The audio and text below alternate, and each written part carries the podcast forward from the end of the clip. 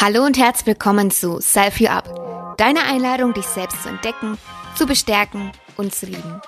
In jeder Folge teilt eine wunderbare Seele Dinge, die ihr dabei helfen, sich an die eigene Stärke zu erinnern. Mein Name ist Janet Klinger, Selbstliebe und Life Coachin und ich bin der Überzeugung, dass wir mehr sind als das, was wir über uns wissen oder glauben und dass alles in deinem Leben mit dir selbst beginnt. Lass uns gemeinsam lernen, wachsen und heilen. Finde Inspiration und Empowerment auf deiner Reise, dich selbst zu entdecken.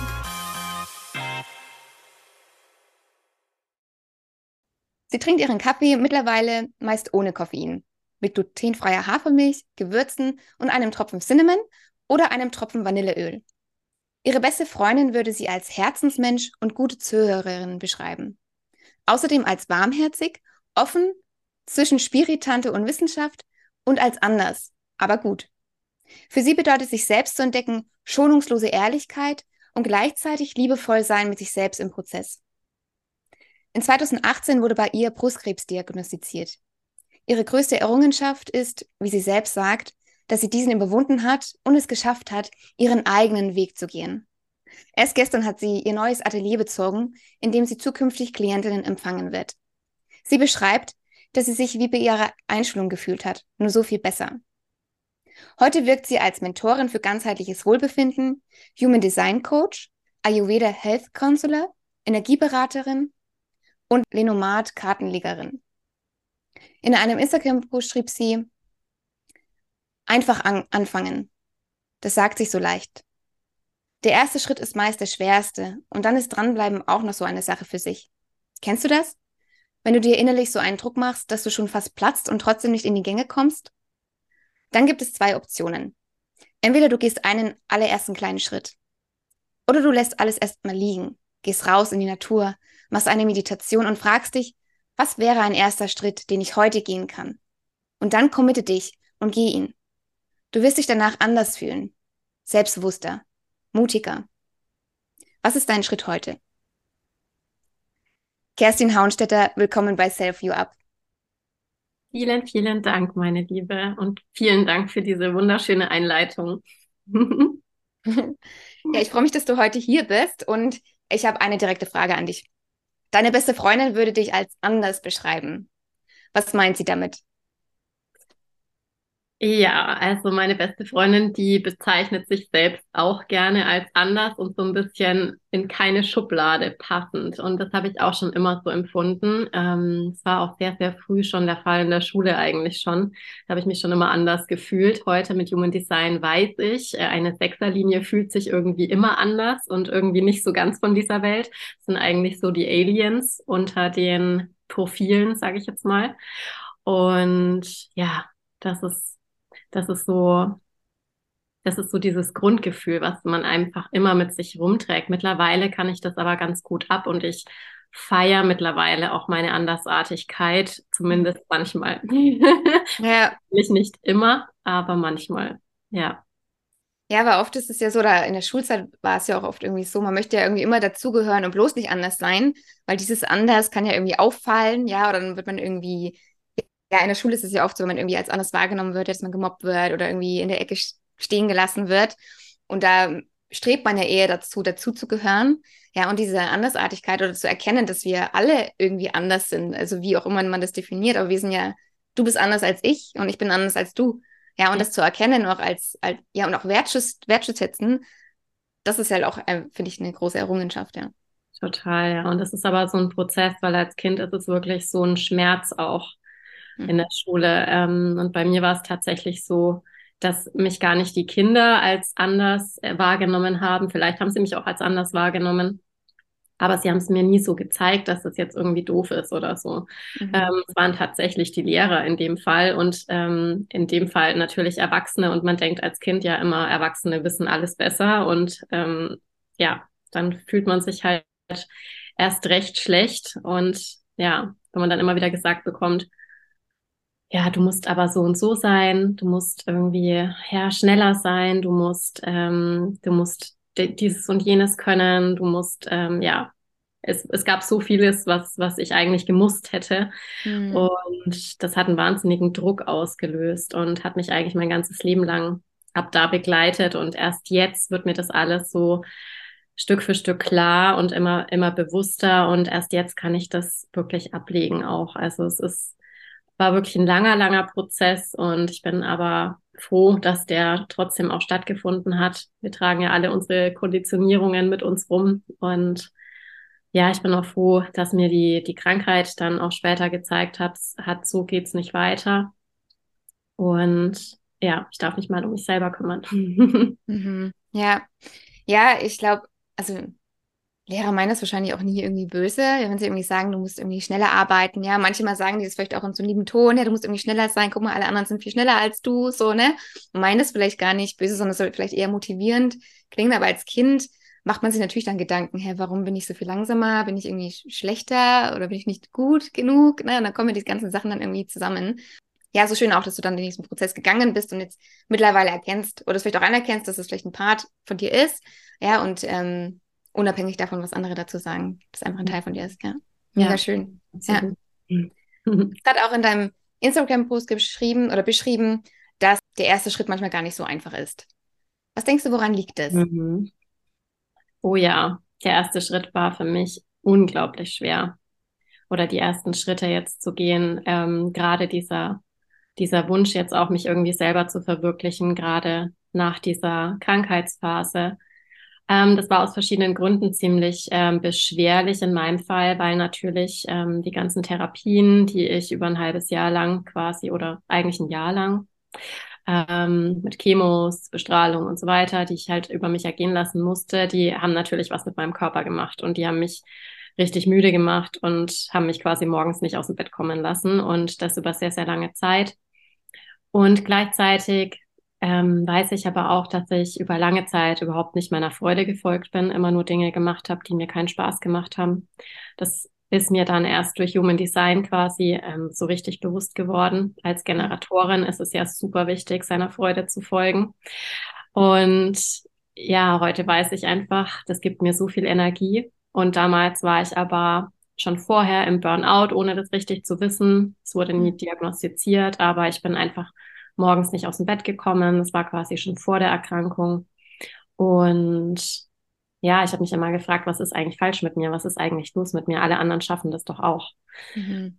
Und ja, das war wirklich ein Wahnsinnsprozess, ähm, dann mich da auch Schritt für Schritt zu, zu befreien von diesen ähm, Mustern, von diesen ja, Glaubenssätzen auch, die da so mhm.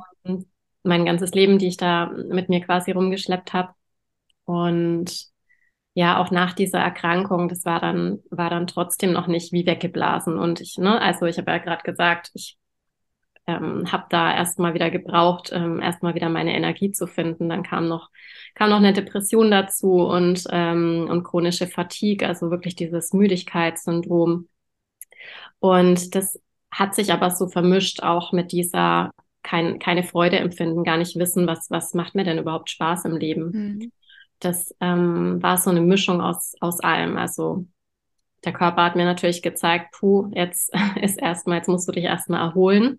Und gleichzeitig wollte ich aber, ich hatte da schon damals Ayurveda kennengelernt, habe da meine Ausbildung angefangen und das hat mich wieder so richtig mit, so richtig erfüllt eigentlich zum ersten Mal in meinem Leben, weil ich halt gemerkt habe, hey, da gibt's noch so viel mehr und es interessiert mich zum ersten Mal in meinem Leben, interessiert mich wirklich was. Also ich glaube auch das Langsame, dieses Langsamsein in der Schule, ähm, das lag auch einfach mitunter daran, dass es mir einfach keinen Spaß gemacht hat. Mhm. Ähm, und ja, Generatoren brauchen auch mal gerne mal ein bisschen länger, bis sie wirklich an Fahrt aufnehmen. Wenn sie dann mal, wenn sie dann mal losgegangen sind, dann äh, schnort der Motor sozusagen und dann, ähm, ja, dann, dann geht's auch vorwärts. Aber ähm, ja, es ist wirklich ein Prozess, bis man da mal, bis man da mal hinkommt. Ist vielleicht nicht für alles so.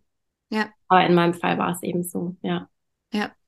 Ja. Was wäre dann so dein Tipp, wenn man irgendwie vielleicht auch davor steht, okay, ich möchte irgendwie einen Schritt machen, aber ich, also ich schaffe es irgendwie nicht. Wie wird es denn leichter? Wie, wie wird es denn leichter, dass man den ersten Schritt macht? In deinem Post hast du geschrieben, geh einfach mal raus, geh, mach eine Meditation und committe mhm. dich dann zu deinem ersten Schritt. Aber ich glaube, manchmal ist es ja trotzdem dann noch so, so eine, wie so eine Bremse irgendwie drin, ja. Ja, manchmal ist, ist dieses Commitment, manchmal steckt man sich auch zu hohe Ziele einfach. Also ich habe auch Mhm. damals schon, ich habe meine Ziele dann, man, man vergleicht sich ja dann auch ganz gerne, ne? Gerade in dieser Instagram-Bubble. Man vergleicht sich ja dann mit Leuten, die schon viel, viel weiter sind als man selber. Und dann erscheint einfach dieser dieser Schritt viel zu groß, um dahin zu kommen. Und gleichzeitig wünscht man sich das. Das ist ja auch ein ganz guter Indikator. Okay, wo möchte ich eigentlich hin, wenn man noch nicht so genau weiß, was ist eigentlich mein Weg? Ähm, das hilft schon mal, aber dieses ständige Vergleichen, oh, Person XY ist schon da und da und ich bin noch hier und ähm, komme irgendwie nicht vom Fleck. Und da aber auch wieder, auch da hat mir Human Design wieder geholfen, weil, wie gesagt, jeder hat einen anderen Energietypen. Es, es gibt, ähm, es sind andere Center definiert, es sind andere Tore definiert. Also komplett andere Grundvoraussetzungen. Und dann kommt ja noch dieses Leben on top dazu, mhm. was einen geprägt hat und ähm, vielleicht Glaubenssätze, die man, die man aus der Kindheit mitgenommen hat. Und da hatte ich schon einige, muss ich sagen. und ja, einfach da wirklich liebevoller mit sich zu sein. Mhm. Und kleinere Brötchen zu backen. Also die Schritte einfach deutlich kleiner zu machen. Das wäre so mein großer Tipp. Und mhm. ja, ähm, manchmal ist es gar nicht so leicht und dieser, das, was ich damals geschrieben habe, ich würde, weiß nicht so genau, ob ich es heute auch noch so schreiben würde, weil mit dem heutigen Wissen mhm. ist es tatsächlich so mit dem einfach mal anfangen, einfach mal machen. Das erzeugt auch wahnsinnig viel Druck. Mhm. Und dieses einfach mal machen gilt eigentlich im Human Design nur für Manifestoren. das sind die Typen oder auch vielleicht noch für manifestierende Generatoren. Die haben ja auch so ein bisschen noch dieses Manifestorhütchen auf. Die dürfen manchmal, je nach, je nach, ähm, ist auch wieder sehr individuell. Da muss man auch wieder in die Chart reingucken, aber die dürfen manchmal auch ein bisschen initiieren. Mhm. Und ähm, eigentlich sind es aber die Manifestoren, die initiieren dürfen. Ja, das, das sind die, die einfach mal machen dürfen aus eigenen Impulsen heraus. Und bei Generatoren ist es halt ganz anders. Ja, die, die dürfen aufs Leben reagieren mhm. und auf ihr Bauchgefühl hören. Und wenn da noch kein, noch keine Reaktion stattgefunden hat, wenn man ja da noch nicht so, so wirklich mit, mit der, auf sein Bauchgefühl einfach hört und noch zu sehr im Verstand ist, dann kann das super, super schwierig sein, diesen ersten ja. Schritt zu gehen. Ja. ja. Aber das ist auch einen richtig schönen Impuls gegeben, ähm, einfach vielleicht das Ziel, was man vielleicht hat, also auch wenn man es noch nicht genau definieren kann, aber einfach vielleicht so ein bisschen kleiner zu stecken und ja. dann einfach kleinere Schritte, also das runterzubrechen, okay, was ist denn dieser erste kleine Minimalschritt? Also es muss ja nicht sein, ich möchte einen Podcast starten und jetzt interviewe ich gleich meinen ersten Gast? Nee, sondern ich kaufe mir erst mein Mikrofon und so, ne? Also wirklich ganz klein anfangen. Ja. ja. Absolut. Ja, und das, ähm, das habe ich tatsächlich macht das manchmal heute auch noch, dass ich mir manchmal To-Do-Listen schreibe und die viel zu lang sind für mhm. einen Tag. Man, man ähm, überschätzt ja oft, was man an einem Tag schafft und unterschätzt dann wieder, was man in einer Woche, einem Monat, einem Jahr schaffen kann. Mhm. Und das war auch so ein Learning, was echt lange gedauert hat. Und manchmal, wenn ich nicht, mir nicht bewusst genug bin, dann mache ich eine zu lange To-Do-Liste. Und dann ist man natürlich frustriert am Ende des Tages, mhm. weil man nicht alles abhaken konnte. Ja, ja, das habe ich schon mal hier im Podcast geteilt. Ich habe mal so eine Übung gemacht und die ähm, hat echt geholfen, auch im Hinblick auf diese To-Do-Listen. Ähm, eine To-Do-Liste zu schreiben und mit Absicht ein Ding davon nicht zu machen. Ja, um mal zu gucken, okay, was passiert mit dir? Was kommt vielleicht für Stimmen auf? Ja, und damit mal zu lernen, sein zu können, dass eine Sache nicht erledigt wurde und sich darauf zu konzentrieren, okay, was habe ich dafür alles andere geschafft, ja? Und mittlerweile, wenn ich To-Do-Listen schreibe, da hake ich nicht jeden Abend alles ab. Also, weil ich bin auch so wie du, ich schreibe auch zu viel ja. auf, weil, ja, manche Sachen dauern irgendwie zwei Stunden, aber ich denke, ja, das geht dann irgendwie schon so, ne? Aber trotzdem hat man irgendwie noch einen Hund und muss, geht raus und so Zeugs, ne? Und ähm, mittlerweile kann ich damit echt gut sein. Und nehme die Punkte einfach dann, wenn ich sage, okay, vielleicht ist doch kein wichtiger Punkt, brauche ich jetzt gar nicht grad, gar nicht machen.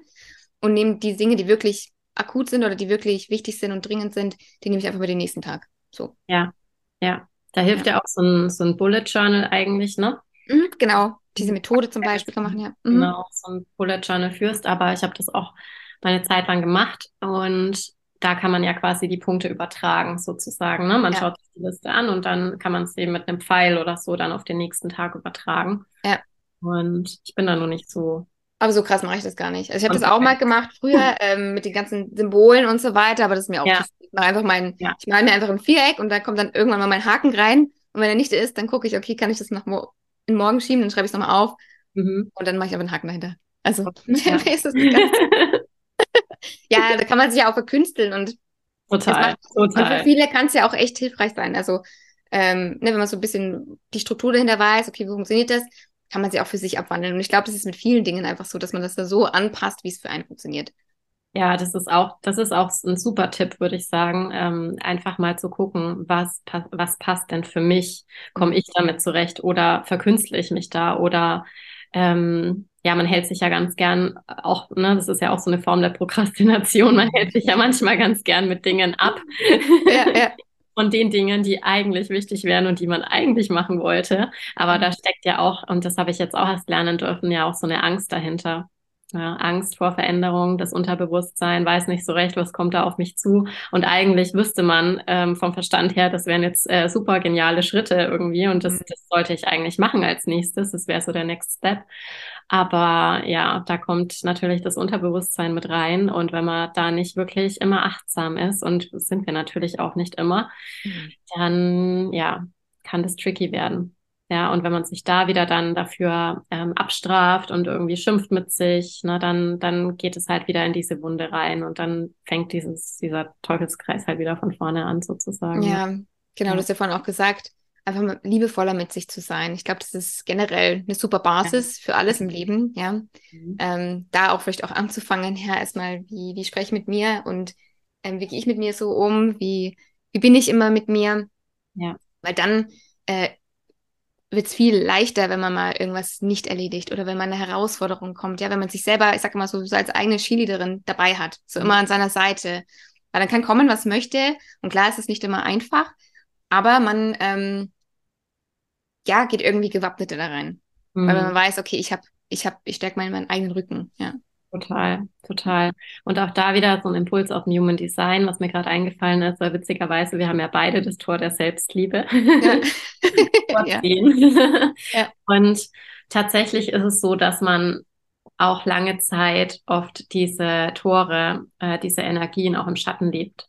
Mhm. Ja, und dann ist es gerade dann ist es so, dass man damit sich hart ins Gericht geht und diese, diese Selbstliebe halt erstmal entwickeln muss und sich mhm. erstmal von der Frequenz her anheben muss. Und wann passiert es? Ähm, eben dann, wenn man seinen Energietypen auch lebt, wenn man seine Autorität beachtet, wenn man seine Strategie lebt. Und ja, für den Generator bedeutet es eben, ähm, ja, Freude zu empfinden. Ja, mhm. und wenn, wenn das immer mehr in dein Leben kommen darf, dann, ja, dann, dann wird es automatisch irgendwann gelebt. Ja. Ja, ja. Konnte ich bei mir auf jeden Fall beobachten. Also früher war ich, glaube ich, mein schlimmster Feind. Also, wir gar nicht wissen, also wenn man einige, einige Thriller und Horror äh, irgendwie schreiben können. Ja. So, alles andere als irgendwie schön. Ähm, aber es kam echt auch so mit der Zeit, also auch mega spannend, dass du das jetzt auch gerade so erzählt hast. Ähm, wenn ich so rück, zurückblicke, wann das vielleicht auch angefangen hat, dass ich da so ein bisschen umgedacht habe oder auch mal mich mehr damit befasst habe, okay, was denke ich denn eigentlich über mich, hat auch dann mehr angefangen, als ich auch so mehr Sachen gemacht habe, die mir Spaß gemacht haben. Also als ich mir meine Kunst ausgelebt habe und ähm, jetzt natürlich auch das Ganze mit dem Coaching und, und so weiter. Ne? Und dann weiß ich nicht, fließt das, äh, ich, du kannst es vielleicht besser beschreiben, aber dann hat man das Gefühl, das fließt einfach dann so mit dazu. Also es gehört ja. irgendwie mit dann dazu, ja. Ja, total. Naja, ähm, du kommst eben dadurch quasi auf deinen Weg, sage ich jetzt mal, ja, mhm. also deinen Seelenweg sozusagen, ja, und dann ähm, fängt es sakral, das ist ja, das ist ja das entscheidende Center für uns Generatoren und ja. manifestierende Generatoren, das haben ja nur die ähm, die Generatoren und die manifestierenden Generatoren haben dieses sakral definiert. Die restlichen, sage ich jetzt mal 30 Prozent, Projektoren, Manifestoren und Reflektoren haben das eben offen. Mhm. Und das, wenn, wenn, wenn dieses Sakralfeuer fängt, dann bist du quasi unstoppable, sage ich jetzt mhm. mal. Ja. ja. Ähm, das ist wirklich dann so unsere Superpower einfach als Generatoren. Und ich habe mal äh, von einer anderen ähm, Human Design Coachin gehört und das war sehr treffend. Ähm, wie ich fand, weil es gibt ja die Reflektoren, die sind ja nur mit nur einem Prozent vertreten. Die sind ja sozusagen das Spiegelbild der Gesellschaft. Ja, das sind Ah, die seltensten Mhm. ähm, Energietypen im Human Design. Und die Generatoren und manifestierenden Generatoren machen ja zusammen so um die 70 Prozent aus. Also der Mhm. weitaus größte Teil. Und sie hat damals gesagt, ähm, dass die Generatoren, die wirklich in ihrer Freude sind, dass sie weitaus seltener sind als die Reflektoren. Ah, okay. Und ähm, das stimmt leider, ja. Wir sind das Spiegelbild der Gesellschaft und ähm, ja, wenn du mal rausschaust, die meisten sind, laufen ziemlich frustriert durch die Gegend und das ist halt das Nicht-Selbst des Generators, ja. Ja. Und ich denke mir immer, boah, was wäre alles möglich, wenn wir irgendwie in unsere Freude kommen würden. Das wäre, das wäre so geil. Ja, total. Und ich glaube, ähm, wir zwei gehen auf jeden Fall ja auch für los, ne, Menschen Ja. ähm, darauf oder mit an die Hand zu nehmen, auch in ihre Freude zu kommen oder ja auch mehr zu sich selbst zu kommen, sich mit sich Ja. zu beschäftigen, ne, erstmal ein Selbstbewusstsein zu äh, entwickeln. Mm. Ja, aber es ist äh, also mega spannend, weil man, also ja, man, wenn man sich unterhält mit anderen oder wenn man in der U-Bahn sitzt, ja, also man muss, also ich mache das super gerne. Ich sitze dann gerne da drin und beobachte einfach mal so ein bisschen die Leute. Ich auch. Und, und die wenigsten sitzen ja da und sind irgendwie, wirken irgendwie voll entspannt und gelöst, sondern weiß ich nicht. Entweder tippen ganz am Handy rum oder Genau. wirken irgendwie gestresst oder gucken halt total mürrisch. Ähm, und das nicht werten. Ich meine, das ist einfach halt, wo sie halt gerade in ihrem Leben sind oder so, ne? Aber Ja. was, was wäre das für eine Energie, ja? Wenn, wenn der ganze, die ganze, die ganze U-Bahn einfach so voller strahlende Menschen, ich weiß nicht. Also, muss ja auch gar nicht so mit nach außen, aber halt so innerlich strahlend der alleine schon, ne? Was dann trotzdem für eine Energie zu spüren ist. ja. Also ganz Nee. anders. Ja. Als wenn man jetzt irgendwie reingeht und es fühlt sich immer so ein bisschen trist an. Weiß ich nicht. Absolut. Ja, Ja. absolut. Ja, So- und wir sind halt da so unbewusst leider, ne? Also bis, bis wir mal dahin kommen. Ich meine, das, das dauert schon einige Zeit, ne? Also, Absolut, ja. Ja, Ja, und es ist ja auch so ein, ist ja auch so ein never-ending Process, ja. Also, es, also man fängt mal an und man wird sich bewusster und bewusster und bewusster und bewusster, aber es endet ja nie, weil es kommt ja immer wieder irgendwas Neues dazu, ähm, was ja auch echt spannend ist. Und ich fand es auch richtig cool jetzt, dass du das Ganze auch so ähm, aus der Human Design Brille auch mal betrachtet hast. Also das mit reingebracht hast, finde ich richtig spannend. Äh, ich, das weißt du ja, ich bin ja eh geflasht. Also vielleicht, vielleicht soll man das auch dazu, doch dazu sagen. Ähm, die Kerstin ist eine gute Freundin von mir. Wir haben uns hier in Fürth ähm, kennengelernt. Wir waren irgendwie fast Nachbarn und haben uns dann mal äh, zu einem Spaziergang getroffen. Und seitdem äh, sind wir ja so ein Herz und eine Seele, würde ich Mhm. sagen. Absolut, ja. Übrigens, also ursprünglich auch über Instagram irgendwie mal gesehen und dann mal geschrieben und dann festgestellt, ach, wir wohnen ja fast direkt nebeneinander. Ja. Was auch schon witzig war und ja, seitdem irgendwie miteinander verbunden, ne? Ja, total. Ich habe Ja. der Kerstin auch ähm, mein Human Design Reading gemacht. Ähm, kann ich auf jeden Fall sehr empfehlen. Ich packe am Ende eh nochmal alle Infos rein. Ähm, richtig, richtig toll. Ähm, sie hat auch ein richtig schönes Konzept. Wir haben äh, mein Reading damals in einem Café gemacht. Fand ich äh, total schön. Erstens mag ich, mochte ich das Café sehr, sehr gerne. Und ähm, ja, sich dann mit sich selbst zu befassen. Und die Kerstin erzählt es auch richtig schön ähm, oder auch sehr umfassend, was alles in dem Chart drin steht. Und also ich hatte es, also glaube ich, lange nicht so viele Aha-Momente wie nach unserem Treffen oder bei unserem Treffen. Ja, ja richtig Oh, cool. schön. Deswegen, deswegen ist es schön auch, dass du das auch für diese Human Design Brille mal ähm, betrachtest. Also ich finde es eh interessant und ich glaube, ähm, viele andere finden es, glaube ich, auch sehr interessant. Oder wenn, wenn, wenn du das noch nicht kennst, dann jetzt kennst du es. Dass es auch sowas gibt, ja. Ja, es, also es fällt mir mittlerweile schwer, es nicht aus Human Design Sicht zu sehen. Mhm. Ich meine, wäre ja schlimm, wenn nicht, ähm, sonst würde ich es auch nicht leben. Also ich betrachte mich selber ja auch oft aus dieser Human. Design Brille. Ja. Und ähm, ich finde es aber auch so hilfreich, einfach zu wissen, ne, als zum Beispiel jetzt als Generator gilt ja für die meisten von uns, wenn, ähm, wenn du jetzt noch gar nicht weißt, welcher Energietyp du bist, ähm, das kann man einfach auch im Internet, ähm, kann man seine Daten eingeben, Geburtszeit und Ort und dann bekommt man sozusagen seinen Energietypen, dann weiß man schon mal, aha, ich bin jetzt irgendwie Generator oder ich bin MG, ähm, heißt äh, manifestierender Generator abgekürzt oder Projektor, ne, das sind ja so die, die meisten. Mhm. Und genau, und dann kann man schon mal so ein paar Infos sammeln. Ne? Und am besten ist aber halt tatsächlich so ein Reading, da ähm, ja, kriegt man einfach mal so eine individuelle Sicht auf wirklich sein Chart, weil Generator ist einfach nicht gleich Generator. Ne? Also mhm. wir beide sind jetzt auch Generatoren und wir haben ganz andere Center definiert, ganz andere Tor-Planetenaktivierungen und ja, und damit einfach äh, ins Experiment zu gehen, damit immer wieder zu arbeiten und dann ist es aber auch wieder, das kann total komplex werden, ja, je tiefer man da einsteigt. Mhm. Aber andererseits ist es halt auch super simpel. Ne? Also ich frage mich halt immer, okay, ich bin jetzt gerade frustriert. Was hat mich jetzt irgendwie dazu gebracht? Ja, also wo bin ich jetzt irgendwie falsch abgebogen? Wo bin ich jetzt, ähm, wo habe ich jetzt wieder vielleicht meinen Verstand entscheiden lassen? Mhm. Weil im Human Design ist ja der Verstand eben nicht das, das Center, mit dem man unbedingt entscheiden, Entscheidungen treffen sollte, mhm. sondern da sieht man auch ganz toll, ähm, ja, was das für Konsequenzen haben kann ne? und welche, welche Autorität wir haben. Das ist immer eine Körperweisheit, ne? nicht die Verstandesweisheit oder so. Der, der Verstand ist einfach dazu da, um Informationen zu sammeln, aufzunehmen, zu verarbeiten, aber der Verstand ist einfach kein Motorcenter. Ja, da steckt keine Energie dahinter. Und wenn wir aber mit dem Verstand ähm, Dinge entscheiden, was ja durchaus vorkommt, dass man in den Verstand rutscht und dann vielleicht so Pro-Kontra-Listen macht und dann aber, ne, also das kennt man ja von sich selber, dass man irgendwie da nie auf so einen richtigen, mhm. äh, auf richtiges Ergebnis kommt mit so einer Pro-Kontra-Liste. Und ja. dann hat man vielleicht so ein Gefühl, so, das fühlt sich irgendwie besser an, aber dann kommt der Verstand wieder dazwischen und sagt, ja, aber das ja, das kannst du doch jetzt nicht machen, so ungefähr, ne? Ja. Ich hatte da echt so ein Aha-Erlebnis tatsächlich ähm, in meiner, also die, die schwerste Entscheidung, die ich in meinem Leben treffen musste, war tatsächlich während ähm, dieser ganzen Brustkrebsgeschichte.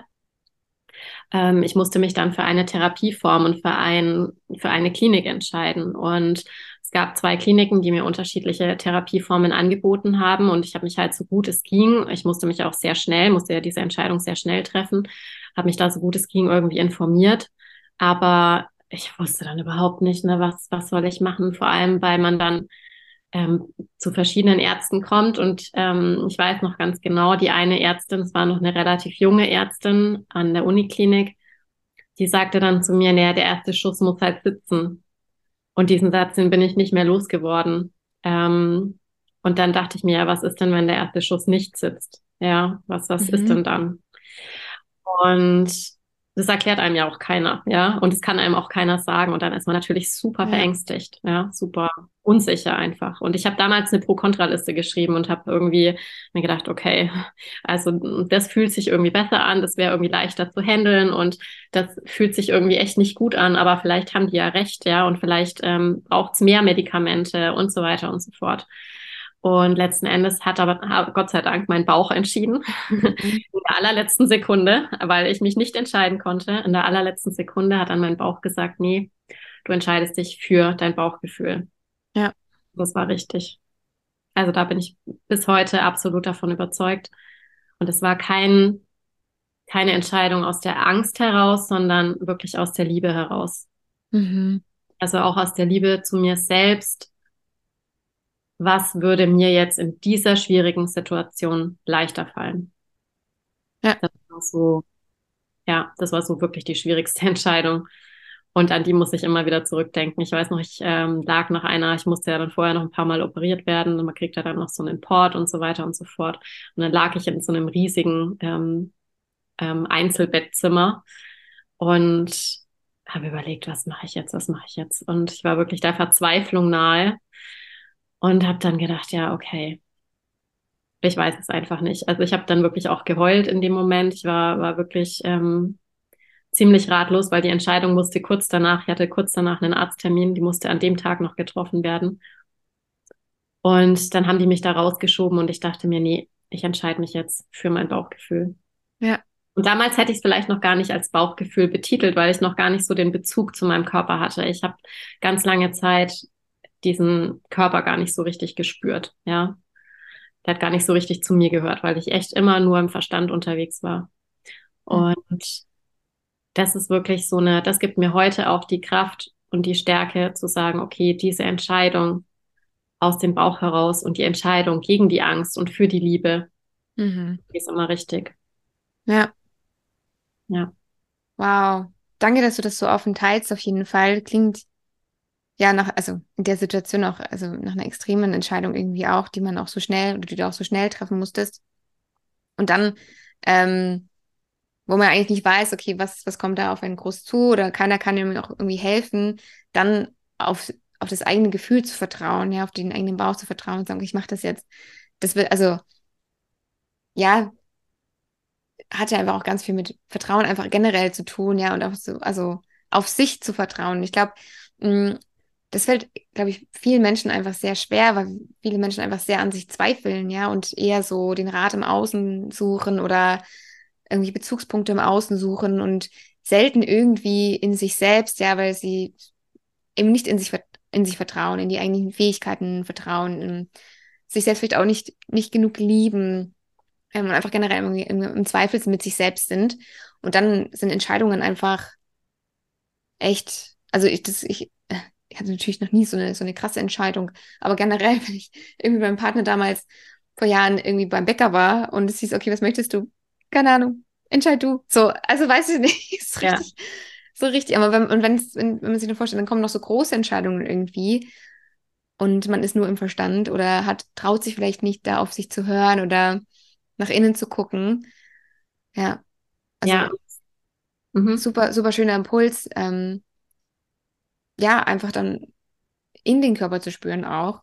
Also raus aus dem Verstand und in den Körper zu gehen, um mal zu schauen, was, was passiert denn. Es kann ja auch sein, dass vielleicht bei einer, bei einer Option vielleicht da sich irgendwie was, wie sagt man, es enger vielleicht wird, ja, vielleicht schnürt sich der Hals irgendwie zu oder man merkt, oh, irgendwie Bauch, also keine Ahnung, so wie so ein Stein im Bauch, kann ja auch irgendwie sein. Also es gibt, der Körper ist ja nicht dumm, also der kommuniziert ja die ganze Zeit mit einem und da einfach vielleicht mal bewusst da reinzuspüren, okay, was macht mein Körper gerade, wenn ich an diese Option denke oder an diese. Ja, ja, voll. Und das Beispiel, was du genannt hast, also zum einen, der Körper weiß wirklich, beziehungsweise wir, die Antwort liegt immer in uns. Mhm. Es gibt mhm. ja so eine Geschichte, ich weiß jetzt nicht, ob ich die ähm, noch so, nur, ich bekomme sie jetzt wahrscheinlich nur so sinngemäß noch hin, aber ähm, quasi, da ging es darum, dass, dass, ähm, dass Gott quasi, also wenn man an Gott glaubt oder, ne, also man kann es ja auch ähm, nennen, wie man möchte, aber so eine höhere Instanz, dass die, die, die Weisheit quasi in uns versteckt hat. Also dort, wo niemand auf die Idee kommen würde zu suchen. Und alle sind immer im Außen rumgerannt und haben irgendwie, sind im Ozean getaucht und haben es da gesucht. Und mhm. ähm, ich, ich krieg die Geschichte nicht mehr so richtig hin, aber die, das war sehr eindrucksvoll damals, ähm, als ich die gehört habe. Und die, die, die Weisheit liegt in uns. Also auch kein, kein Coach der Welt, kein Guru, kein sonst was kann dir sagen, was für dich richtig ist. Ja, also wir können quasi immer nur begleitend da sein und quasi diese Weisheit wieder so ein bisschen zutage fördern. Ja, dass, dass du mehr selbst in dich vertraust und, und die Entscheidung eben nicht mehr im Außen suchst. Mhm. Und das ist so, so wertvoll, was wir mitgeben können. Also das das klingt so simpel, aber es ist so oft so wahnsinnig schwer. Absolut. Ja. ja, das ist irgendwie gefühlt so eine Mammutaufgabe. Ja, also ja. Bei mir hat es Jahre gedauert. Ja. Jahre, äh, bis ich da mal hingekommen bin. Ja, also ich denke, es geht auf jeden Fall leichter und schneller, wenn man sich da jemand an die Hand holt, der einer unterstützen kann. Aber wenn man es alleine macht, ist es wirklich, ja, und da auch dann dran zu bleiben, ja, und dann da auch mal wieder irgendwie an, anzufangen zu reflektieren, ja, und das da fängt es ja schon an. Das machen ja auch nicht viele. Ja, okay, was habe ich da jetzt irgendwie erlebt und was hat das mit mir gemacht oder sowas. Also, also echt ein Prozess. Ja, und es kann auf jeden Fall leichter gehen, wenn man da ja. vielleicht so sich Unterstützung sucht, wenn man das möchte. Ja. Ja, total. Und was du schon gesagt hast mit der Geschichte beim Bäcker, wenn man schon so Alltagsentscheidungen nicht treffen kann, ne, wie will man dann so eine große Entscheidung treffen? Und ich ganz ehrlich, ich konnte das auch nicht. Ich habe dann auch immer andere entscheiden lassen, auch im Alltag. Und dann kommt mhm. so eine riesengroße Entscheidung plötzlich ja. und du musst du musst jetzt eine Entscheidung treffen. Also du kannst jetzt zwar alle möglichen Meinungen einholen, was ich natürlich auch gemacht habe, aber letzten Endes bleibt die Entscheidung bei dir und da ging es um Leben und Tod. Also das ist, wenn, wenn man es jetzt mal so krass ausdrücken möchte, aber für mich hat sich damals so angefühlt. Ja, vielleicht ähm, wäre das mit mit der anderen Therapieform auch gut gegangen. Who knows? Ja, aber ja, ich wenn wenn ich so in mich reinspüre, dann denke ich mir, mh, hm, nee. also mhm. es war schon, es war schon wichtig, mich so zu entscheiden und da wirklich auf mein Gefühl zu hören. Ja. Ja. Und das war wirklich auch so der Beginn ähm, davon. Also klar, ich bin auch schon vorher so ein bisschen mit Persönlichkeitsentwicklung in Kontakt gekommen. Ähm, das war ungefähr so ein Dreiviertel, ich vielleicht auch ein bisschen länger, ein Dreivierteljahr vor der Erkrankung ähm, habe ich mich da intensiver damit beschäftigt und angefangen, so verschiedene Sachen zu konsumieren, Bücher zu lesen und so weiter, Kurse zu besuchen. Und, und da hat es aber dann so richtig angefangen. Ne? Und mhm. ja, dieses Vertrauen in sich selbst zu gewinnen, das ist wirklich ein Prozess, vor allem wenn man das jahrelang nicht gemacht hat. Ne? Und äh, man kann das aber ja auch hier, ne, sind es die kleinen Schritte sozusagen. Also mhm. ähm, das beim Bäcker zu üben, ja. Also sich wirklich, was, was möchte mein Bauch, ja, und, und nicht irgendwie, na klar kann man mit einer Einkaufsliste äh, zum Bäcker gehen oder zum Supermarkt, aber du kannst auch mal einfach ähm, dorthin gehen und mal schauen, was spricht mich denn an? Was, ne, wenn man jetzt das Sakral definiert hat, was, mhm. was möchte man mein Bauch? ja. Und klar kann der Körper auch manchmal ungesunde Entscheidungen treffen, ja. Das ist, ähm, das ist ja auch so ein Prozess, bis man das ablegt. Und da sind ja auch so, gerade mit Ernährung, da sind so, so viele Muster aktiv und so viele, ja, Konditionierungen im, am Werk. Aber einfach mal den Bauch entscheiden zu lassen, das ist schon mal ein erster Schritt. Ja. Ja. So, so schön.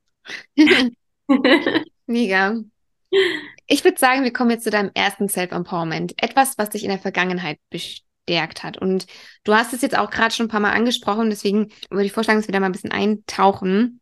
Und zwar, wie ich ja in der Einleitung schon auch erzählt habe, in 2018 wurde bei dir Brustkrebs diagnostiziert. Und ich danke dir auf jeden Fall, dass du da so offen auch drüber sprichst und dich auch bereit erklärst, darüber zu sprechen, weil ich bin mir sicher, das kann für sehr viele sehr, sehr heilsam sein und ja auch auch wie du darüber sprichst und wir haben ja auch schon öfters darüber gesprochen und so, also sehr ähm, bestärkend auch für sie sein kann, also sein, wie du damit umgehst, ja, und ja, wie auch, ja, wie du als, als Leuchtturm auch fungierst, sag ich mal. Auf jeden Fall, was dich in der Vergangenheit da bestärkt hast, da hast du gemeint, dass es dir eine unglaubliche Kraft und Stärke geschenkt hat, tief in dir drin zu wissen, dass alles einen Grund hat, dass dein Körper dir etwas sagen wollte.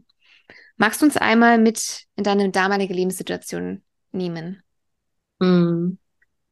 Ja, also es war tatsächlich zu einer Zeit, als diese Diagnose kam, wo ich voll im Hustle-Modus war. Also wo ich in der Arbeit wirklich einen Job nach, nach dem anderen angenommen habe. Ob ich jetzt da wirklich äh, Lust drauf hatte, hatte ich, hatte ich mit Sicherheit nicht. Also es war einfach too much auch. Ähm, aber wie Generatoren gerne mal so sind, die schreien halt immer hier, weil sie eigentlich grundsätzlich die Energie haben und die anderen Energietypen spüren das auch und laden da auch gerne mal was ab. Und ich war, hatte gerade den Job gewechselt ein Jahr vorher und hatte auch das Gefühl, mich beweisen zu müssen. Ja, also ich habe ähm, im Human Design, ich habe ein offenes Herz, komplett offen und ähm, das da hat man ordentliche Selbstwertthemen. ähm, das Herz steht quasi für, für den Selbstwert und für, für die Willensstärke auch. Und ist auch ein Motorcenter. Also es gibt einem auch so Kraft und, und, und Power und Ausdauer sozusagen. Ähm, ja, und jetzt habe ich irgendwie den Faden verloren gerade. Du warst damals ziemlich im Hustle-Modus drin. Ja, da war ich. Vor der Diagnose. Ja, stimmt, genau. Da, ähm, da hatte ich einfach so das Gefühl, okay, ich muss mich jetzt hier beweisen in diesem neuen Job. Ähm, hatte auch so ein paar Sprüche reingedrückt bekommen, boah, du trittst da in echt große Fußstapfen und ähm, ja, und habe dann eben einen Job nach dem anderen angenommen. Also ich bin, bin da auch freiberuflich tätig als, als Journalistin, mache das auch nach wie vor. Und in diesem ersten Jahr ähm, ja, habe ich einfach alles angenommen, was ging. Habe da richtig gut Geld verdient auch und habe aber immer immer gemerkt irgendwie wie wie ja wie mir die Energie einfach wegbricht. Ja, ich war auch richtig ähm, ja, ich war richtig überfordert einfach in diesem Moment.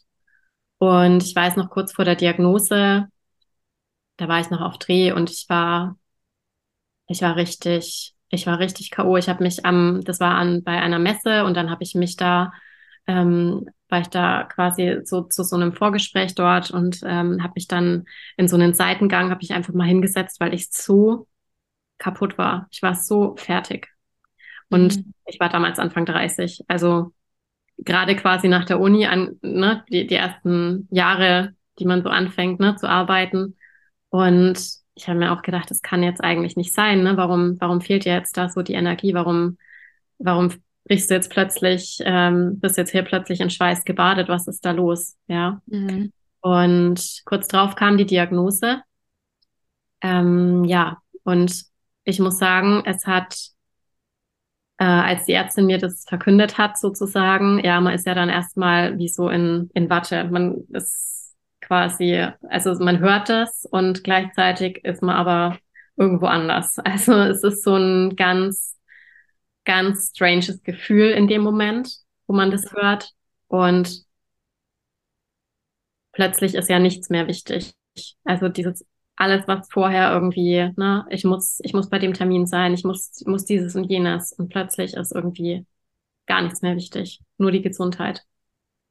Und ja, das war, das war ein krasser Moment. Und ich sehe mich noch quasi bei, bei dem nächsten Arzt dann sitzen. Da musste ich dann direkt drauf hin zur, zur Mammographie. Und ich sah da so ein bisschen quasi mein Leben an mir vorbeiziehen und dachte mir so, ja, äh, war es das jetzt? Also das war wirklich, ähm, das ist schon, das ist schon sehr einschneidend. Mhm. Und in diesem Moment wusste ich aber auf der anderen Seite auch, warum es so gekommen ist. Also ich wusste in dem Moment schon, es gibt einfach, es gibt einen Grund. Also ich hätte das jetzt nicht so, ich hätte das jetzt nicht so klar, ich hätte das jetzt auch nicht mit Human Design, damals kannte ich Human Design noch gar nicht, ich hätte das jetzt nicht so klar gehabt, ja, was, was da eigentlich los war. Aber ich wusste einfach, dass ich total an meiner Bestimmung, an meinem Seelenweg, an, an mir selbst irgendwie jahrelang vorbeigelebt habe. Ich hatte ja vorher schon, ich war, hatte schon depressive Phasen, ich war vorher schon im Burnout, ich war, ja, ich war einfach, ich war nicht glücklich. Mhm. Ja. Und ich habe ich hab damals schon gesagt, es wundert mich nicht. Also die, diese Diagnose wundert mich nicht. Ich habe das, ich habe mittlerweile ja auch, ich habe ähm, leider, leider viele, viele junge Menschen auch kennengelernt und, und ja, kenne auch viele, die jetzt auch gerade diese mit dieser Diagnose zu kämpfen haben und, und den Weg gehen müssen. Und ich weiß, wie schwer das ist. Und ja, habe da absolutes Mitgefühl und gleichzeitig weiß ich einfach auch, dass dieses Wachrütteln in dem Moment, dass so eine schwere Krankheit, dass es einfach ja so ein Schrei der Seele ist. Mhm. Und weil ich hätte es vorher, ich hätte es nicht anders verstanden. Ich hatte ja auch vorher schon Anzeichen. Ich hatte schon dieses Burnout. Ich hatte schon, ich war schon immer wieder in so depressiven Phasen und so weiter und so fort. Hm. Ich habe es nicht verstanden. Und ich kenne leider auch viele, die auch nach so einer Diagnose es auch noch nicht verstanden haben. Und hab, ich habe ja viele kennengelernt, auch auf Reha später. Ich war ja dann auf zwei Rehas und ja, also ich habe leider, leider sehr, sehr viele kennengelernt, die das auch nach so einer Diagnose nicht verstanden haben. Und ich dachte mir immer, das kann, kann ja eigentlich gar nicht sein. Also man muss doch sich dann in dem Moment eigentlich denken, was läuft denn hier falsch? Was ist denn die ganze Zeit hier falsch gelaufen? Mhm. Und für mich ist es einfach die Erklärung, also ich möchte das jetzt auch gar nicht irgendwie über jeden drüber stülpen oder so, das liegt mir absolut fern. Aber für mich war das einfach so diese Erklärung, warum, warum das Ganze sein musste. Für mich war das irgendwie so glasklar. Ja, warum mhm. ich jetzt diese Diagnose bekommen musste, weil ich es einfach nicht anders verstanden hätte. Und für mich war es ganz klar der, der Schrei meiner Seele, ähm, da, da gibt's noch irgendwas anderes. Ja. Dann kurz drauf ist durch so ein, das war so ein absoluter, absolutes Bauchgefühl, absoluter Bauchgefühlsmoment, als ich dann so nach alternativen Heilungsmöglichkeiten äh, auch, weil ich habe mich da auch mit der Schul, also ich habe mich natürlich schulmedizinisch auch ähm, da in diese Hände begeben, aber ich wollte immer noch aktiv auch was für mich selbst tun und habe mich da informiert, stand da in der Buchhandlung und dann ist mir ein Buch über Ayurveda in die Hände gefallen. Und in dem Moment war so, also hat sich so eine komplett neue Welt eröffnet für mich, ja. Und ich war, ich wusste irgendwie sofort, boah, geil, da will ich unbedingt mehr drüber erfahren. Mhm. Und habe mich da eingelesen und das war damals von meiner Lehrerin, ähm, die, bei der ich dann auch die Ausbildung gemacht habe. Und bin dann auf ihre Webseite gegangen und habe gesehen, wow, geil, die, die bietet dann eine Ausbildung an und ähm, habe mich dann sofort angemeldet. Das hat dann erst quasi ein Jahr oder dreiviertel Jahr später angefangen. Da war ich dann quasi mit meinen Therapien schon so, so gut wie äh, am Ende. Und genau, und dann hat da diese Ausbildung angefangen und da hat die Reise so ein bisschen begonnen. Und ich bin seitdem so wissensdurstig, wenn ich mal damals in der Schule so gewesen wäre. Mhm. aber ich meine, es war einfach nicht mein Weg, ja. Ja. Ähm, klar, mich da auch manche Sachen interessiert, aber es wäre leider so, dass ein in der Schule halt viele Sachen einfach auch nicht interessieren. Ja. Und ja, dass einem da der Spaß und die Freude am, am Lernen auch abhanden kommt. Und ich dachte immer, boah, Lernen fällt mir einfach super schwer, ja. Und seitdem ich irgendwie, seitdem sich diese Welt für mich aufgetan hat, ja, ist einfach, ich bin so wissensdurstig und ich möchte dann noch so viel mehr darüber erfahren. Und dann kam quasi nach, nach Ayurveda, kam dann quasi, oder während bei Ayurveda kam schon Human Design in mein Leben. Und dann war ich auch so, boah, das ist ja nochmal so eine krass neue Welt und wow. Und, und mittlerweile haben sich das so Stück für Stück so viele neue Türen geöffnet, die sich aber einfach auch alles so mega gut ergänzen. Mhm. Und ja, und es hat mir selber einfach so viel gebracht und das möchte ich natürlich jetzt dann auch weitergeben. Ja. ja. Wahnsinn. Ähm, ich, mir kam eine Frage, also du warst ja so im, im Hustle-Modus damals. Warst du dann bei einer Vorsorgeuntersuchung? Weil das finde ich ja, also finde ich echt bemerkenswert, ne? Also, weil das ist ja etwas, was dann viele auch in der Zeit dann auch vergessen. Also, da ist ja alles andere irgendwie wichtiger, aber so die eigene Gesundheit wird jetzt komplett hinten an. Also Vorsorge mache ich, mache ich schon mal, mache ich schon mal einen Termin aus, mache ich mal, mache ich mal, mache ich mal. Ja, und dann macht man es halt nicht. Also ähm, das finde ich echt bemerkenswert. Ja, also es war tatsächlich so, dass ich diesen Knoten, der sich da in der Brust befunden hat, dass ich den damals getastet habe, beziehungsweise mhm. ähm, ja, ähm, ich kam da eigentlich gerade von einem Retreat zurück und ähm, voll motiviert, jetzt irgendwie mein Leben anzupacken und irgendwie was zu verändern. Und ich habe mhm. schon in Richtung Selbstständigkeit gedacht und so weiter. Und dann kam das natürlich wie so ein Schlag ins Gesicht, ne, diese Diagnose ja. Und ich wusste in dem Moment aber schon, boah, da ist was falsch. Und dann weiß ich noch, saß ich bei dem Arzt, man, man, ähm, das wird ja dann gestanzt, auch sehr, ein, ein sehr unschönes Gefühl ähm, wenn einem da diese Nadeln in die Brust gejagt werden. Und ich wusste in dem Moment schon, da, da passt irgendwas nicht. Ja, und mhm. der Arzt hat aber, der hat es versucht, irgendwie runterzuspielen. Der hat irgendwie gemeint, ach, 99,9 Prozent, das ist nix. Ne? Mhm. Ja, und ich habe das dann noch verdrängt, weiß ich noch, übers Wochenende habe ich das dann noch schön beiseite geschoben. Dachte mir dann, ja, der Arzt hat ja gesagt, es ist nichts, 99,9 Prozent, das ist ja schon ziemlich sicher. Und ja, und dann kam ich zu meiner Ärztin, ähm, am, am Montag war das, und kam da fast noch zu spät, weil ich vorher noch bei einem Meeting war, bei einem wichtigen, weil ich hätte da, hatte schon wieder einen neuen Auftrag. Und bin dann da hingegangen und dann sagt sie zu mir, ja, also das ist ähm, Brustkrebs und sie müssen quasi direkt in der Klinik. Und haben sie sich schon eine Klinik ausgesucht und ich war so, uh, ich, also ich habe es doch jetzt gerade erst erfahren, ne? Und ja, das ist Wahnsinn. Das ist, das ist Wahnsinn, was da in dem Moment passiert, ne? Und ja, ja. Ja, ja, aber. Auch wenn man so zurückdenkt, ne, ist mhm. immer noch eine krasse Situation und ähm, wie man, ja, ich glaube, damit geht, geht auch jeder anders um. Klar, jeder macht seine, macht unterschiedliche Erfahrungen. Ja. Ähm, tatsächlich habe ich jetzt die Erfahrung gemacht, dass viele Ärzte auch nicht so sensibel waren. Andere mhm. waren wieder sensibler.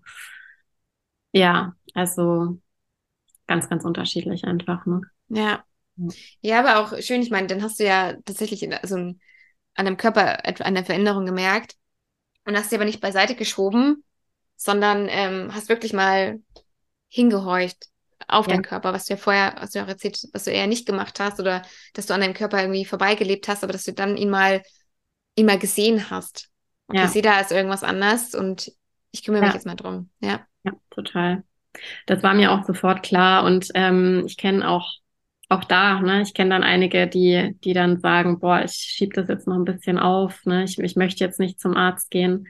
Mhm. Aber es war für mich ganz klar, ich, also ich will jetzt wissen, was da ist. Ja, ich hätte da nicht irgendwie dann noch länger warten können. Ich war sogar bei einem, äh, bei nicht bei meiner Ärztin dann ähm, gleich zu Beginn, weil ich da nicht sofort einen Termin bekommen habe. Und war dann noch bei einem anderen und der hat dann auch schon so komisch geguckt und hat mich dann aber wieder zu meiner Ärztin geschickt und ja, da hat es dann, es hat nicht lange gedauert, bis die Diagnose da war. Mhm. Da geht es dann doch schon relativ schnell. Ähm, ja. Aber ja, da war es so das erste Mal wirklich, wo ich dann mal wieder gesagt habe, oh, da ist mhm. was und jetzt muss ich mich mal kümmern. Ja. Ja, schön, also dass du das auch gemacht hast, weil, wie du auch selber schon gesagt hast, manche machen es dann halt nicht direkt, ne? Oder ja, macht man halt irgendwann mal oder so, ne? Aber ja, wenn man irgendwie eine Veränderung feststellt, wie auch immer, lieber nochmal abklären lassen. Und ja. dann ist es vielleicht am Ende nichts und das ist ja auch gut, ne? aber man weiß dann zumindest Bescheid. Ja, genau. Und ich weiß auch, also ich muss ja jetzt mittlerweile, mittlerweile muss ich jetzt wieder halbjährlich zur Vorsorge. Ich habe jetzt auch die letzte Vorsorge jetzt diese Woche hinter mich gebracht und ähm, ich habe auch da wieder eine Nachricht bekommen von einer Bekannten, die ich auch in der Reha kennengelernt habe und die gesagt hat, wow, wie du das machst. Ähm, also sie stirbt da jedes Mal tausend Tode. Und ich weiß es, ich weiß es wirklich von, von vielen. Die können da wochenlang nicht schlafen vorher. Mhm. Äh, denen geht's ganz, ganz schlecht, weil sie halt einfach so eine riesen Angst haben davor. Mhm. Und ich muss sagen, da hat mir Ayurveda wahnsinnig geholfen, einfach ähm, auch nochmal zu dem, ne, was ich gesagt habe vorhin, ähm, wo ich einfach wusste, das hat eine Ursache, ja. Mhm. Und im Ayurveda, da, da habe ich zum ersten Mal auch tatsächlich begriffen, wie Krankheiten entstehen, ja, weil wir haben ja nicht nur diesen, diesen Körper hier, sondern wir haben ja auch ne, verschiedene andere Körper, einen mentalen Körper, einen emotionalen Körper und so weiter und so fort. Und vom, im Ayurveda sieht man eben, wie so ein Krankheitsprozess auch sich vollzieht. Also das geht von einer sehr subtilen Ebene zu, also, ne, es ist ja alles Energie, wir sind ja Energie, aber wir sind halt ziemlich, jetzt unser Körper ist quasi ziemlich langsam schwingende Energie, ja, und, ähm, weil es sich halt quasi manifestiert hat. Und bis sich sowas aber tatsächlich manifestiert, ja, das sind so viele Ebenen davor, wo man eigentlich ja. schon erkennen kann, wenn was schief läuft, ja, wenn sich Dinge anhäufen, ähm, wenn sich bestimmte, ja, bestimmte Qualitäten zeigen, ja, und im Körper, in, in den Ausscheidungen, in, an der Haut zum Beispiel, ja, und Entzündungen und so weiter, Entzündungsprozesse im Körper. Das kann man schon vorher auch schon, das kann man schon vorher feststellen, ja, aber auch schon eben bevor diese ganzen ähm, Dinge sich dann zeigen am Körper, ähm, durchlaufen die eben einen längeren Prozess. Und die Schulmedizin ist halt so, die sagt, okay, jetzt haben wir dieses Symptom, jetzt haben wir das erkannt. Und aber diese, diese vielen, vielen Stufen, die davor kamen, beim Ayurveda ist es quasi der allerletzte Schritt, wenn sich das manifestiert. Und mhm. ähm, ne, man kann es, also Schulmedizin ist halt so, und ich habe nichts gegen Schulmedizin, ja, alles fein. Aber es ist halt wirklich so dieser allerletzte Schritt. Also der dann sichtbar ist. Und man glaubt ja da quasi auch immer nur, was man sieht, was man, was man untersuchen kann, ja, was, mhm. was wirklich faktisch manifest ist. Ja. Diese ganzen Schritte davor kann man halt nicht messen, ja, sind nicht messbar tatsächlich.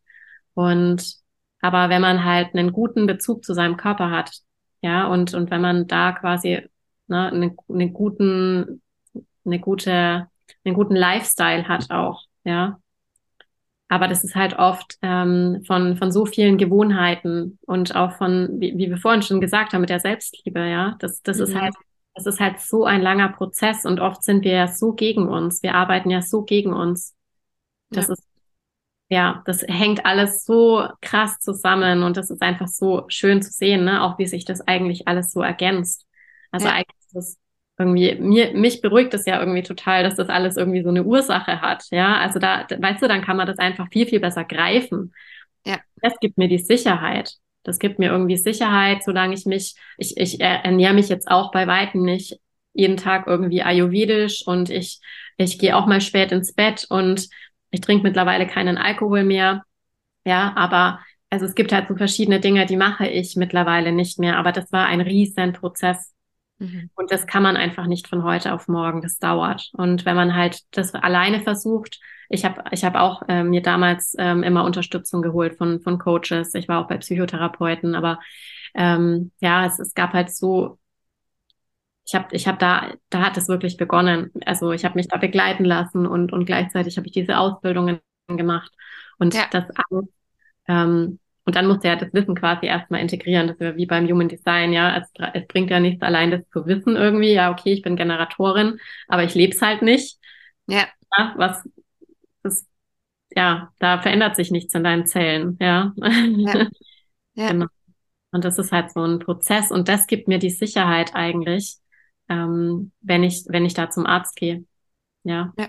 Da habe ich auch Angst.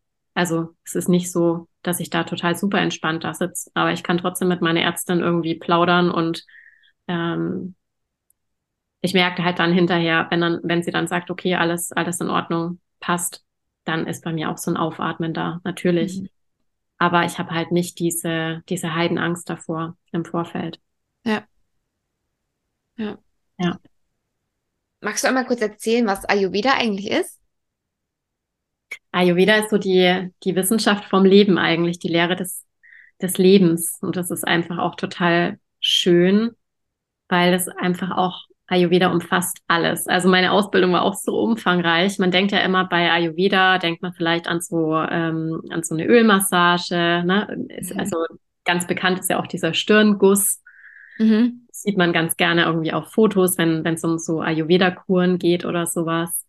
Ähm, man denkt ganz oft bei Ayurveda an Ernährung. Ich weiß nicht, wie es dir geht, ne? Ja. Ähm, Kommt als erstes man, im Kopf her. Genau, ja. das hat man sehr präsent und Ayurveda ja. ist aber einfach so viel mehr, weil sich mhm. eben ähm, die, also man, man, man sagt quasi die, die Elemente, die die wir außen sehen, die wir, die wir außen wahrnehmen können, die sind auch in uns. Ja, wir sind ja auch mhm. Natur. Das ist das, was wir eigentlich tatsächlich komplett vergessen haben, ja, als, als moderne Menschen mit Smartphone und, und Tablet immer unterwegs irgendwie, was wir, was wir einfach komplett vergessen haben.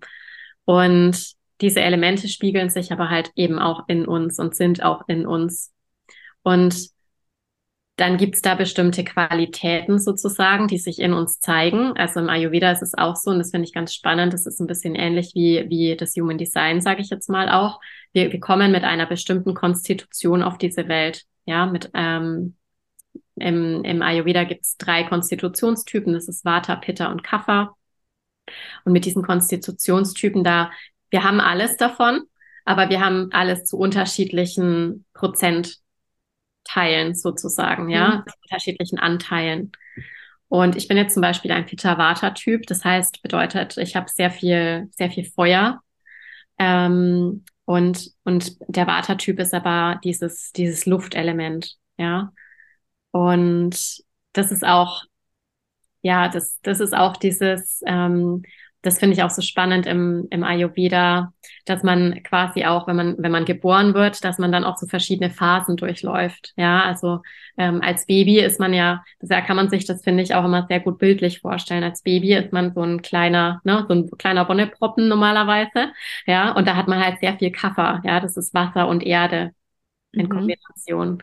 Und wenn man dann quasi heranwächst, ja, dann kommt man so so langsam Schritt für Schritt in die Pitta-Zeit. Ja, es ist so die, ne, die Hochphase im Leben. Es ist auch die Phase, wo wir quasi am, am Leistungs, ne, die größte Leistungsbereitschaft auch haben und wo wir halt in unserer, im Idealfall in unserer vollen Kraft sind sozusagen. Mhm. Ja, und wirklich viel, viel leisten können auch. Ähm, das ist da das Feuer halt ganz, ganz stark. Und dann in die, die, die letzte Lebenshälfte ist sozusagen die Vata-Zeit, ja, wo alles irgendwie bisschen trockener wird, ja. Es ist, ähm, Vata ist eben, das sind die Elemente von, von Luft und Äther, ja, also Luft und Raum. Und da wird die Haut trockener und runzliger. Ja, wir haben eben nicht mehr viel Kaffer, ja, dieses, dieses Wasser, ja, das, mhm. ähm, und, und diese Erde, diese Stabilität, ja, alles wird so ein bisschen bröckeliger. und, und ähm, ja, und so kann man das halt super schön äh, beobachten auch. Ja.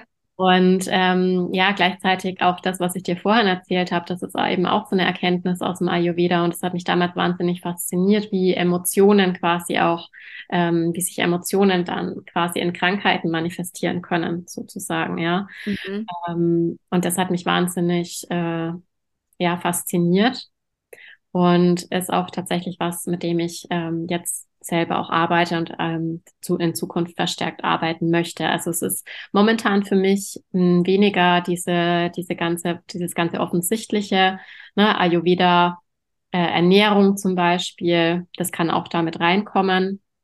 Auch so eine, ne, so eine Kräuter, ähm, Heilkräuterlehre ist da natürlich auch mit dabei. In meiner Ausbildung war auch ganz viel Tantra mit dabei, ist auch super mhm. spannend.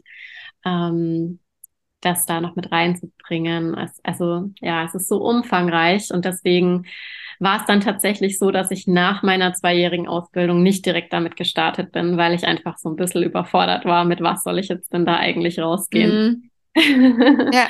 Und dann kam äh, Human Design in mein Leben und da hatte ich mir diese Struktur an der Hand. Okay, ich kann jetzt hier ein Reading geben und ich kann quasi ähm, ja, ich kann, kann dieses äh, Chart analysieren und dann gebe ich eben mein Reading, ja. Ja. Und habe dann auch die Anfrage bekommen, oh, möchtest du nicht ein Reading geben? Und genau. Und dann bin ich so dazu gekommen und habe so mein erstes Reading gegeben und seitdem hat sich das eben so entwickelt. Aber Ayurveda ist jetzt nicht weg, deswegen, ich finde Ayurveda ja. super spannend und kann super, super hilfreich sein, eben gesund zu bleiben, ja. Mhm. Witzigerweise ähm, durch das Human Design weiß ich halt auch, dass in meinem Inkarnationskreuz, also das ist quasi ähm, dein Lebensthema auch, mhm. Ähm, dass da ähm, das Lebensthema der Prävention drin steckt. Ja. Und das ist halt auch super, super spannend, weil ich da eben intuitiv eigentlich diesen Weg halt gewählt habe. Ja. ja, krass. Ja. Und so schließt sich der Kreis wieder, ne? Ich finde also ich finde es immer so schön, wenn sich dann, wenn sich dann so Synergien irgendwie ergeben und wenn ja. dann irgendwie rückblickend sieht, ah, okay, es hat, hat irgendwie alles Sinn gemacht. Ja, und das entsteht aber tatsächlich, finde ich, einfach nur dann, wenn, wenn man auf sein Bauchgefühl hört, also im Falle des Generators jetzt, gilt mhm. ja für alle, aber im Falle des Generators, wenn man auf sein Bauchgefühl hört, wenn man auch der Freude folgt und wenn man dann so eben auf seinen, auf seinen Weg kommt. Ja. Ja, ja, richtig, richtig spannend. Hast du dann Ayurveda damals nach der Krankheit ähm, auch in deinen Tag integriert? Ähm, ja. Also so richtig strikt? Keine Ahnung, also dass du da ja, vorgegangen ja. bist? ja, okay. es, war, es war auch ein Prozess, weil natürlich da auch viel Angst mit dabei war. Ne? Also ich habe ich hab dann diese ganzen Sachen kennengelernt und Teilweise ist dann meine Morgenroutine. Ich wusste dann, okay, Morgenroutine ist super, super wichtig. Irgendwie die Zeit, wenn die Sonne aufgeht. Am besten stehst du gleich auf, wenn die Sonne aufgeht. Und ich war aber schon immer so ein Ultralangschläfer eigentlich, ne? Und dann mhm. gerade mit diesen ganzen Therapien, ich bin wirklich kaum aus dem Bett gekommen. Also es war super anstrengend. Und dann habe ich mich aber halt doch quasi rausgequält und habe dann, hab dann gesagt, okay, ich mache jetzt, ich ziehe das jetzt durch und ähm, habe mir da auch tatsächlich auch Unterstützung geholt von einer Coachin, die das mit einer Gruppe gemacht hat, war da mit der mhm. Gruppe da längere Zeit einfach da unterwegs, weil man sich halt einfach leichter tut, wenn man das in eine Gemeinschaft macht. Und ja. Um, ähm, ja, das war auch hilfreich und gleichzeitig bin ich dann davon halt wieder komplett weggekommen, weil es muss einfach auch Freude machen. Und das habe ich halt jetzt in Verbindung mit dem Human Design. Mm.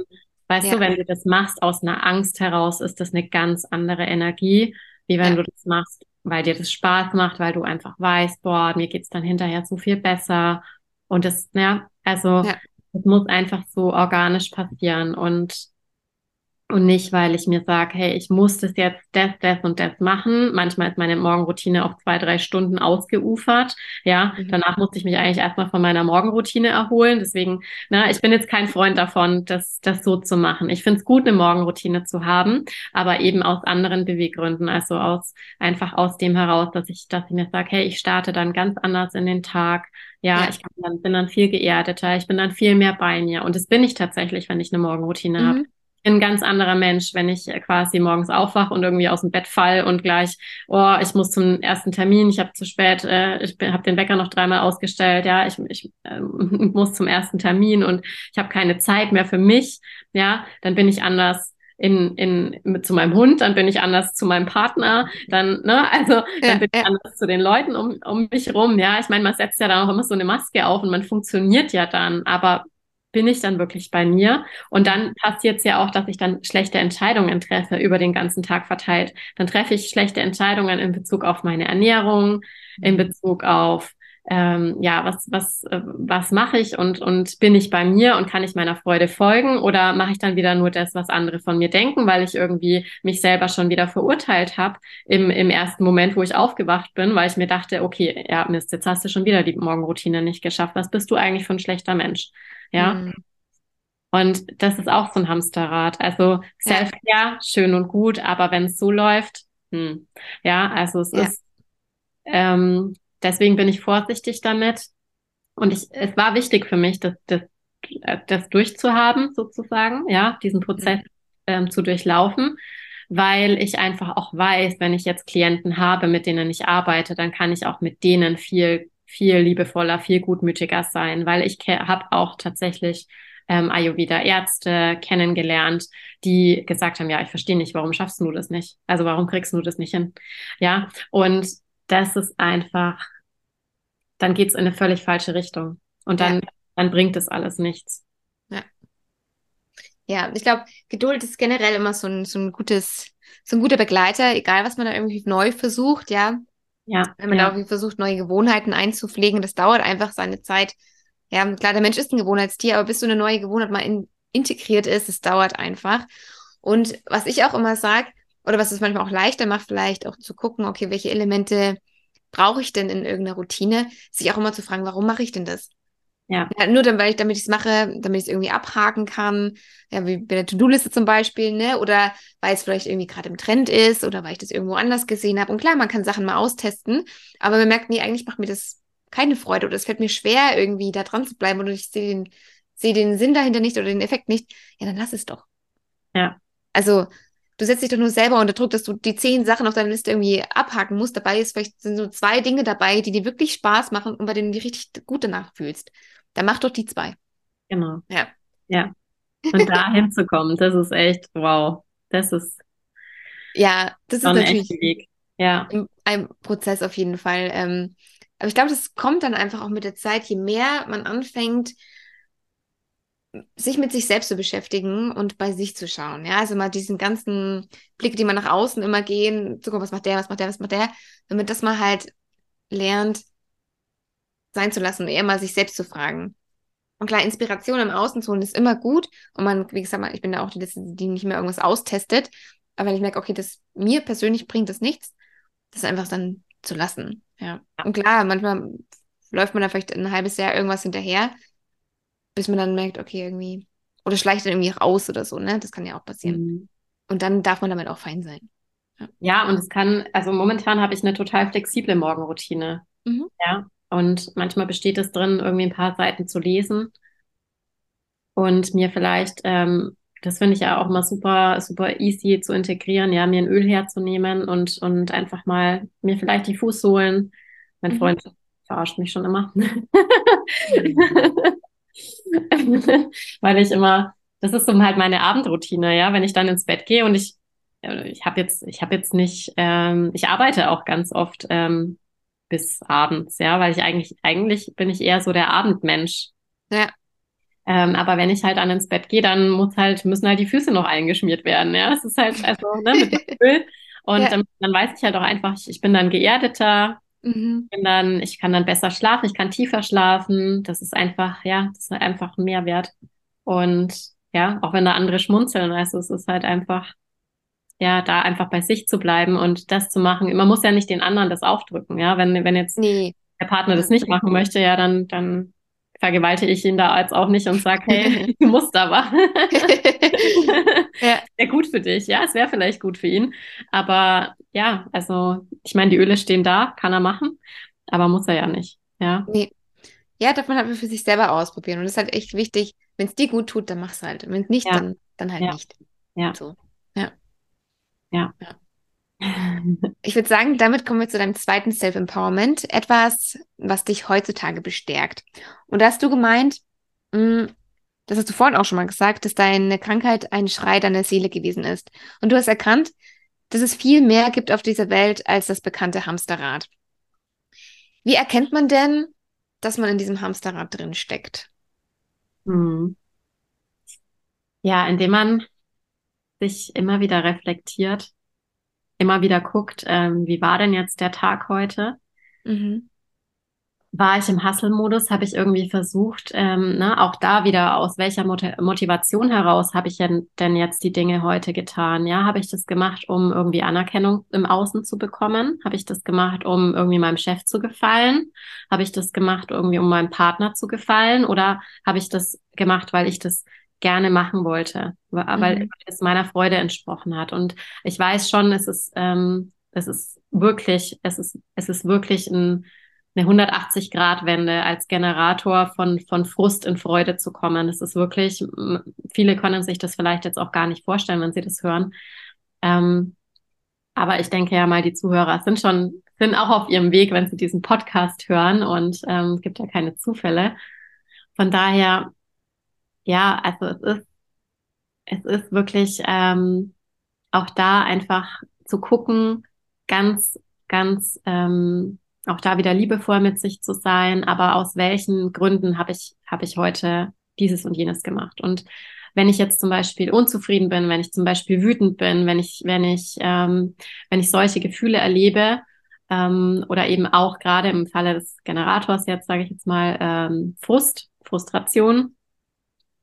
Großes Thema bei Generatoren, da sich wirklich zu fragen, wo bin ich denn jetzt da falsch abgebogen? Also wo an welcher Stelle hatte, was hat es heute ausgelöst, mhm. dass, ähm, dass ich jetzt da so einen Frust schiebe. Ja. Vielleicht war das irgendwie ein Gespräch, wo ich nicht ehrlich war, also wo ich, ne, wo ich vielleicht auch gefallen wollte und dann gesagt habe, ja klar, kann ich, kann ich machen. Ne? Also auch da wieder eine Zusage zu geben. Das Sakral muss ja dann, ähm, also unser, unser Motor springt dann an ähm, aber wenn man halt so viele Dinge macht, die einem keine Freude machen, dann, dann brennt der irgendwann aus. Ja, also Burnout ist tatsächlich eine Generatorkrankheit. Und ja, da einfach zu reflektieren, das ist wirklich schon mal so ein, so ein aller, allererster Schritt und ein ganz wichtiger Schritt und ein Schritt, der nie aufhört. Also man macht das, ne, auch wirklich sich mal, mir hilft es auch total, mir, mir mal was aufzuschreiben am Abend, ja, zu journalen oder so und ähm, da bist ja du auch ganz, ähm, ganz vorne mit dabei. Ich mache tatsächlich eher abends. Ja. Ähm, nicht so am Morgen. Aber abends mache ich das total gerne und ähm, reflektiere da einfach nochmal, wie war der Tag. Und mhm. ähm, war ich da jetzt so im Hamsterrad, war ich im Hustle-Modus oder ähm, es kann ja auch, es kann ja auch, es gibt ja auch dies, diesen positiven Stress, ja. Es kann ja auch sein, dass ich Dinge aus Freude tue und dass ich aber trotzdem gestresst bin, ja. Und das, da kommen Generatoren auch gern mal hin, ja, mhm. dass, ähm, dass sie dann gar nicht mehr aufhören können, sozusagen. Er lebt es beide sehr gut, ja. Ja, genau. Ich erlebe es ja auch gerade, ja. Es macht mir gerade so viel Spaß, irgendwie, ähm, so die, jetzt auch die Selbstständigkeit, das alles aufzubauen und mit, äh, mit Klienten zu arbeiten, Readings zu geben, Karten zu legen und so weiter und so fort, ja. Und wenn das so viel Spaß macht, dann merkt man das ja gar nicht nicht unbedingt. Aber dann ist es halt trotzdem auch wichtig, ähm, dann auch wieder was für seinen Körper zu tun und. Vielleicht sich mal ein bisschen zu bewegen zwischendurch oder so. Ja, das ist auch immer wieder was, wo ich mir denke, ah, okay, da könntest du noch ein bisschen mehr machen. ja. Aber, aber auch da soll halt, es soll halt, es soll halt ähm, Spaß machen und ähm, und nicht irgendwie sich mühsam anfühlen. Weil ja. sonst, wenn man jetzt, wenn man sich jetzt zwingt irgendwie, okay, ich muss jetzt heute noch ein Workout machen und es macht einem keinen Spaß, dann ist man da auch schon wieder verkehrt. Ja. Aber dafür gibt es ja im Sportbereich auch so viele verschiedene Dinge, die man tun ja. kann. Also ne, ja. muss jetzt kein, kein High-Intensive Workout sein. Vielleicht ist es einfach, keine Ahnung, so ein bisschen Yin-Yoga am Abend, das ein bisschen durchdehnen, also oder ja. eine Runde laufen oder schwimmen, was auch immer. Also es gibt ja so viele Dinge, die man auch tun kann, um oder die man finden kann für sich, die dann auch Freude machen. Man darf halt so ein bisschen auf Entdeckungstour gehen, ja, ein bisschen mhm. ausprobieren. Mhm. Ja. Was ich auch schön fand, ähm, dein Tipp, dass man ähm, mehr anfängt zu reflektieren. Mhm. Was ich, wo, ja, womit ich früher dann mal angefangen habe, ähm, oder auch durch die, durch die Coaching-Ausbildung, das fand ich super hilfreich, ähm, weil manchmal hat man diesen Eindruck, man ist irgendwie frustriert oder man fühlt es ja auch, man ist frustriert, irgendwie ist man unzufrieden und es sieht dann wie so ein Schatten über das gesamte Leben. Ja, es fühlt sich alles irgendwie doof an, alles ist irgendwie schlecht, alles irgendwie blöd. Aber wenn man da mal hinguckt und mal sich einzelne, einzelne Lebensbereiche betrachtet und da mal ähm, sagen wir, auf eine Skala bewertet, okay, wo stehe ich denn da gerade? Ja, 0 bis 10. Und ähm, wenn man das mal macht, dann sieht man auch, okay, es ist doch gar nicht alles so schlecht und es ist nicht alles, was mich irgendwie frustriert, weil ich ernähre mich gut, ähm, ich schaue, dass ich regelmäßig meinen Sport mache, aber ich sehe zum Beispiel das in meinem Job, dass da gerade einiges, dass da gerade einiges nicht passt, ja, und dann kann man da vielleicht auch ähm, Hebel finden, die man bewegen kann, ja, und kriegt man kriegt nochmal eine andere Perspektive drauf, ähm, auch woher die Frustration kommt, ja. Ja. Ja, total. Es ist ja, ne, es ist ja dieses, dieses Rad des Lebens. Es ist super, super schön, sich das mal anzuschauen. Und dann ja. sieht man ja auch wirklich, ne, wo, ähm, wenn dann so Bereiche dabei sind. Ich hatte das auch, ne, als ich das damals gemacht habe. Wir haben ja mhm. die Coaching-Ausbildung gemacht, mhm. damals gemacht habe. Ähm, ja, war das halt super unrund, ja. Und wie soll dann so ein Rad laufen? Also wie, wie soll das funktionieren? Wenn dann vielleicht, wenn man, wenn man jetzt in einem Bereich, und es ist eigentlich sehr unwahrscheinlich, dass, dass man in einem Bereich super erfüllt ist, weil normalerweise zieht es, wenn man jetzt in einem Bereich, ne, zum Beispiel in der Partnerschaft super erfüllt ist, dann zieht es ja auch die anderen Bereiche auch wieder höher, sozusagen. Ja. Aber wenn man jetzt ähm, auch überall vielleicht nicht so ganz erfüllt ist, ja, und wenn es einfach nicht so läuft, wie man sich das vorstellt, dann ähm, ja, dann ist es, wie du schon sagst, ne, dann kann eben so ein, so ein Bereich sein, der total im Keller ist, dann kann der eine, eine, eine Wahnsinnshebelwirkung haben. Zum Beispiel der Job, ja. Was kann ich da verändern? Ja, vielleicht kann ich ja ähm, nicht mehr jedes Projekt annehmen und nicht mehr bei jedem, bei jeder Sache irgendwie hier schreien, ja. Mhm. Das habe ich total, es war total schön. Ähm, ich habe ähm, ja einen ganz lieben Kollegen von mir, der ähm, den habe ich irgendwie unbewusst auch mal so ein bisschen gecoacht. das war total schön, weil der dann irgendwann zu mir gesagt hat, ja, Kerstin, das ist, ähm, es ist so krass, äh, wie ich jetzt, ne, wenn ich, wenn ich jetzt auf meine, auf meine Bauchstimme höre, ist auch Generator, meine Bauchstimme höre und irgendwie ne, jetzt nicht mehr bei einem hier schrei und, und nicht mehr zu einem Ja sag. Und manchmal auch wirklich, vorher hatte, ne, wir haben wir ja alle irgendwie, dass man, dass man Angst hat, wenn man jetzt zum Beispiel irgendwas ablehnt und, und irgendwie sagt, hey, das ist jetzt nicht so meins oder ich habe eh schon so viele Projekte, ich kann jetzt das nicht auch noch machen, ja, aber wenn man halt ein guter Mitarbeiter ist, ja, dann möchten die Leute natürlich, dass man in jedem Projekt dabei ist, ja, weil die, die sehen es gar nicht, dass man schon so viele andere Dinge macht. Ja, die mhm. möchten dann einfach, okay, ähm, der, der, der macht das immer so gut und der ist da mal mit vollem Herzblut dabei, ja, aber du kannst eben nicht auf so vielen, gerade als Generator kannst du nicht so auf so vielen unterschiedlichen Hochzeiten tanzen. Das geht einfach nicht, ja. Das kannst mhm. du vielleicht als MG, aber als Generator, da brennst du aus, ja. Und deswegen darauf zu achten, was in, was in meinem Job macht mir denn Spaß, ja. Und dann, du musst ja nicht gleich den Job kündigen, ja. Du kannst ja dann irgendwie trotzdem sagen, hey, zum Beispiel jetzt in meinem Bereich, das Thema interessiert mich. Das würde ich super gerne machen. Aber Thema XY habe ich keinen Bock drauf, reagiert mein, mein Sakral nicht, ja. ja. Da fängt mein Sakral kein Feuer sorry, Chef, ja. Und wenn man, ähm, ja, es geht vielleicht nicht immer, ja. Vielleicht muss man auch mal Dinge machen, die einem jetzt nicht so viel Spaß machen, auf jeden Fall. Aber ähm, gerade im Angestellten-Dasein und auch in der Selbstständigkeit, da gibt's ja auch, weißt du ja auch, da gibt's auch Dinge, die machen einem jetzt vielleicht nicht so viel Freude, ja. wo, wo man weiß, aber da, man, man muss da auch unterscheiden, ähm, ist es jetzt was vielleicht, wovor ich Angst habe, ja, und wo, wo es einfach ein bisschen Mut braucht, mhm. ähm, das, das umzusetzen, dann ist es wieder was anderes, ähm, weil ich eigentlich weiß, okay, es würde mich weiterbringen und ich bin super stolz auf mich, auf ja. mich selbst und ich brauche die Anerkennung nicht aus dem Außen, auf mich selbst, ähm, dass ich das jetzt geschafft habe, weil eigentlich wollte ich das schon so, so lange. Mhm. Ja. Und das ist ein himmelweiter Unterschied. Ja, ja, und ähm, witzigerweise ist es tatsächlich so, die anderen bekommen einen riesen Respekt vor einem, ähm, auch gerade im Jobbereich, wenn man einfach mal mutig ausspricht, nee, das kann ich jetzt nicht noch annehmen. Das kann ich jetzt nicht noch annehmen. Ja.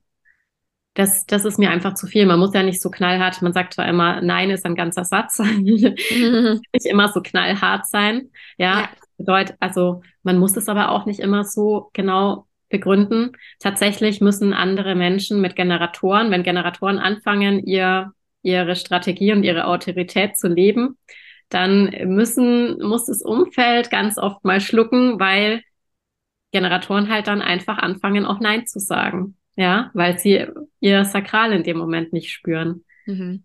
Und ja, und das ist einfach aber auch so ehrlich mit den anderen. Ja, weil jeder, jeder möchte doch Ehrlichkeit. Ja, jeder möchte doch, dass, dass der andere irgendwie ehrlich mit einem umgeht. Und ähm, das irgendwas jetzt nur zu machen. Also wenn ich jetzt zu dir sag, wenn du jetzt zu mir sagst, hey, lass uns irgendwie äh, übermorgen im Café treffen und ich aber da jetzt kein, ne, keine Begeisterung dafür spüre und dann aber sag, ja, okay, ich, ich, na gut, ich treffe mich mit dir, weil wir haben uns jetzt irgendwie schon länger nicht mehr gesehen, dann bin ich da nicht mit voller, mit voller Eifer dabei und weißt du, ich, ich verschwende eigentlich deine Zeit. Das ist ja auch, ne?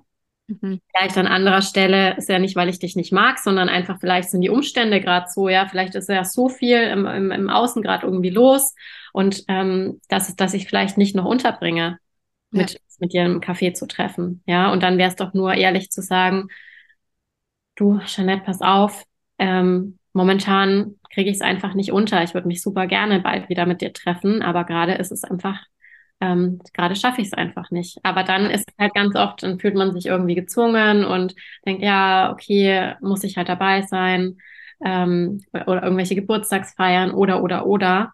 Und ja. das sind eben diese, sage ich jetzt mal, diese kleinen Entscheidungen im Alltag, ja, mache ich was aus einer, aus einem Verpflichtungsgefühl heraus, aus, aus, einer, aus einem Pflichtgefühl heraus oder mache ich das, weil ich wirklich Freude dran habe, weil ich Zeit, ja. ähm, weil ich da Zeit investieren möchte und, und das sind diese Entscheidungen, die mich, die mich nämlich dann auch wieder frustrieren.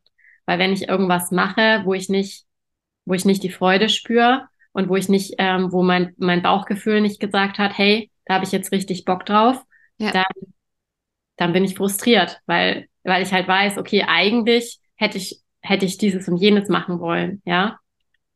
Und, und dann kommt schon wieder Frust auf. Mhm.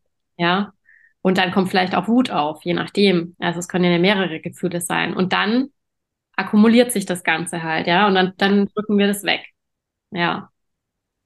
Und dann, dann, dann wunderst du dich, dass du irgendwie, ne, deinem Partner gegenüber vielleicht irgendwie dann mal, mal nicht so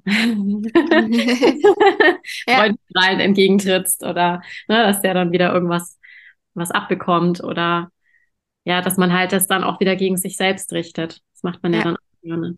Ja, total. Ja, ist mega spannend, wenn man auch äh, anfängt, sich zu erlauben, dann auch immer mehr auch mal das zu sagen oder für das einzustehen, was man selber vielleicht auch in dem Moment braucht. Ähm, gutes Beispiel aus meinem Alltag. Ähm, mein Freund und ich, wir gehen super gerne zum Sport und durch seine Schichten ist es manchmal so, dass wir erst nach seinen Schichten zum Sport gehen. Das heißt, wir gehen erst so gegen neun zum Sport und dann trainieren wir halt und sind dann halt meistens erst nach eins oder so im Bett. Und es ist mir halt an sich immer zu spät, weil ich auch eher morgens oder vormittags oder mittags trainiere als abends, weil ich endlich mehr so viel Energie halt abends habe. Aber das habe ich ganz lange einfach auch mitgezogen, weil das halt auch unsere Zeit zusammen ist, die wir irgendwie dann zusammen verbringen und das Training macht ja auch Spaß. Und es hat echt bestimmt zwei Jahre gedauert, bis ich gesagt ich mache das jetzt nicht mehr so oft. Ich, ich komme schon mal mit abends, aber wenn es dann halt nicht ist, dass wir dann in der Woche zusammen trainieren, dann ist es halt so. Aber ich kann halt einfach noch nicht schlafen. Also ich schlafe dann einfach auch echt ultra schle schlecht. Gestern war ich mal wieder mit dem Training und es war okay. Also es war ein gutes Training und ich konnte auch schlafen, aber meistens ist es so, dass ich nicht schlafen kann. Und wenn ich dann am nächsten Tag irgendwie was Wichtiges vorhab und dann bin ich irgendwie so ein halber Zombie, dann geht's mir einfach, mir geht's dann einfach auch nicht gut, ja. Und dann ist es manchmal schon so gewesen, dass ich dann eigentlich nicht so Lust hatte, ähm, noch mitzugehen, weil ich eigentlich schon irgendwie platt war. Dann bin ich mitgegangen und dann gab es schon öfters irgendwie auch Diskussionen dann im, im Gym. So. Mhm.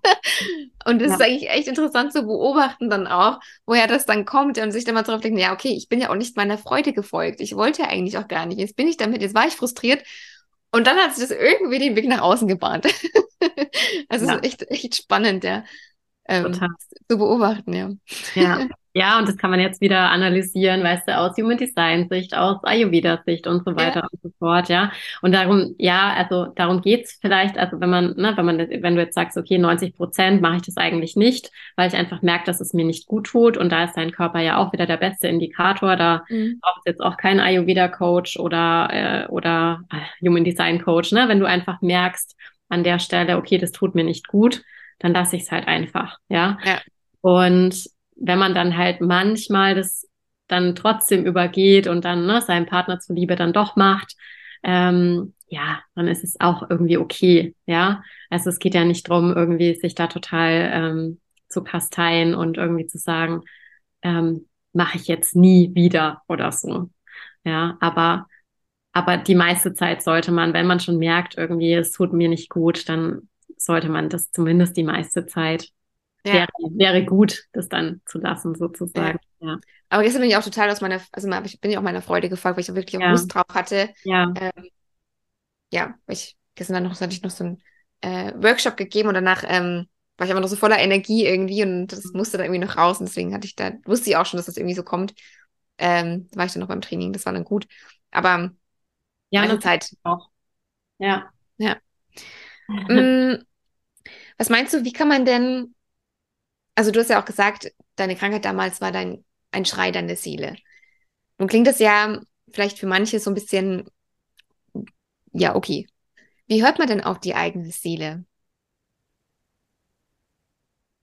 Wie hört man da drauf? Ja, es ist ja, also ich habe das ganz, ganz lange ignoriert.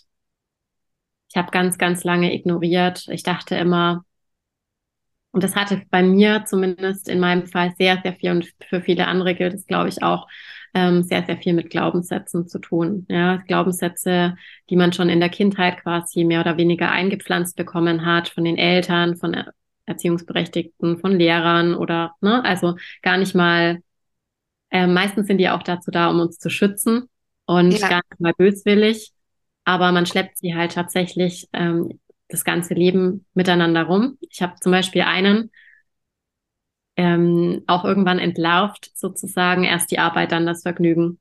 Mhm. Ja. Und es ist für Generatoren ist es Gift. Mhm. Wirklich Gift. Und ich habe den aber so verinnerlicht gehabt, ja. Ich habe immer gedacht, okay, ich muss erst die unangenehmen Sachen machen und dann kann ich vielleicht mal was machen, was mir Freude macht. Mhm. Und dadurch sind die Dinge, die mir Freude gemacht haben, so viel zu kurz gekommen. Ja.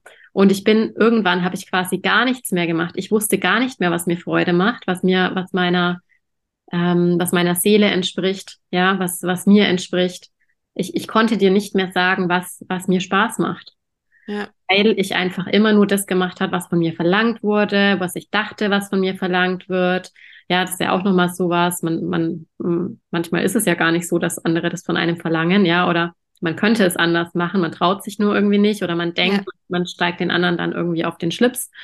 Und ähm, deswegen tut man es dann nicht, weil man es halt recht machen möchte. Ne? Und ja, das ist ähm, Human Design, weiß ich jetzt auch, ne? Offenes Emotionszentrum, bei mir auch komplett offen. Ähm, ja, da macht man ganz gerne, um irgendwelche Emotionen der anderen nicht abzubekommen, weil äh, ja, weil sich das im, im offenen Emotionszentrum quasi nochmal explosionsartig steigern kann, sozusagen. Mhm. Wirklich Angst vor den Emotionen anderer.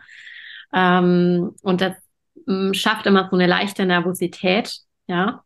Und deswegen versucht man immer, deswegen ist man dazu prädestiniert, der absolute People-Pleaser zu werden.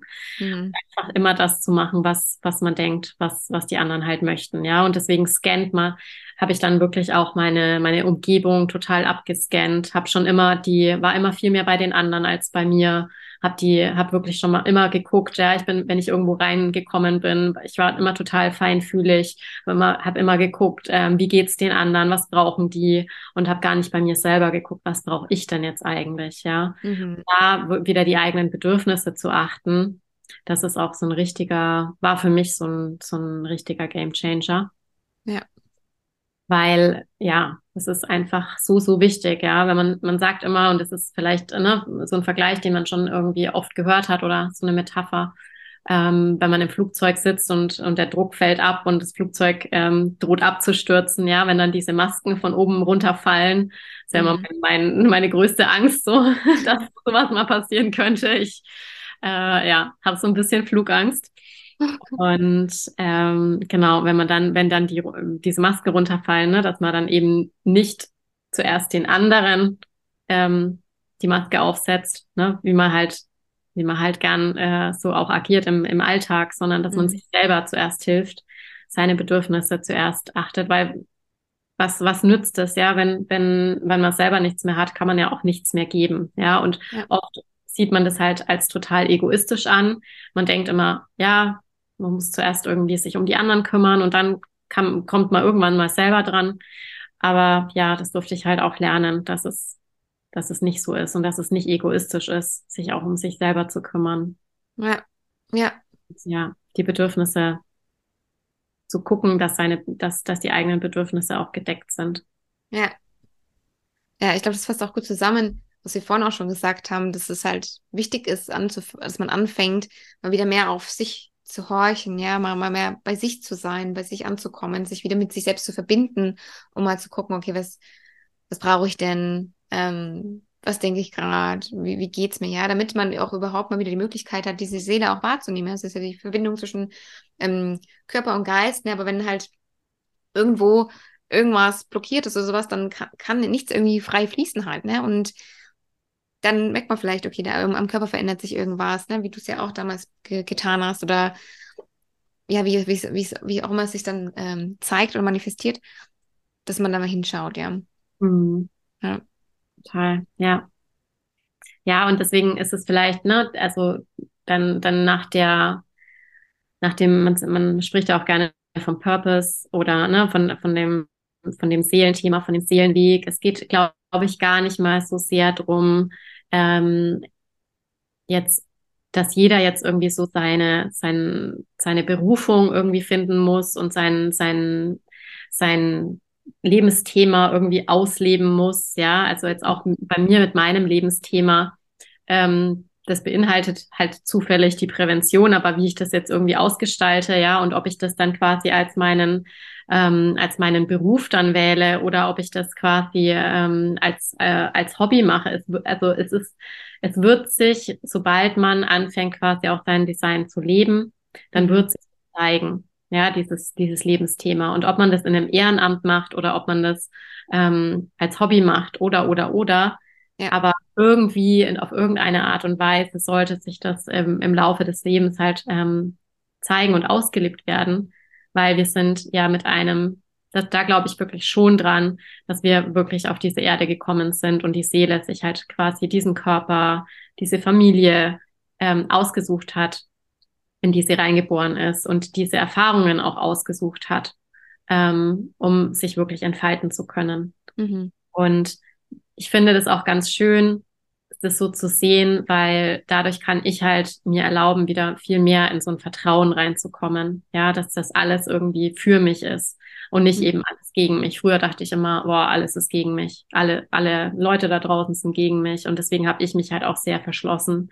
Und mhm. so kann ich halt viel ne, mit einem offenen Herzen durchs Leben gehen und, und ähm, den Leuten und, und mir selbst halt auch im Alltag ganz anders begegnen. Und das ist ja. einfach ähm, wenn das, wenn das Leuten zu weit na, mit der Seele das alles irgendwie zu, zu weit weg ist und ähm, zu weit hergeholt, dann finde ich aber trotzdem ist es einfach, ja, es ist einfach doch viel, viel schöner, den, den Menschen offen begegnen zu können.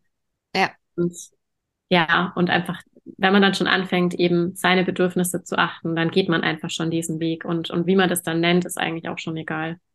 Ja. Ja. Ja, das stimmt. Mega spannend. ich würde sagen, wir kommen jetzt zu deinem dritten Self-Empowerment. Etwas, wo du denkst, was dich in der Zukunft bestärkt. Bestärken kann. Hier hast du gemeint, dir bewusst zu machen, wie weit dein Weg mittlerweile ist, den du seither gegangen bist und wie mühsam die letzten fünf Jahre gewesen sind und wie du dich da immer wieder rausgekämpft hast. Was macht es mit dir, wenn du auf deinen Weg schaust?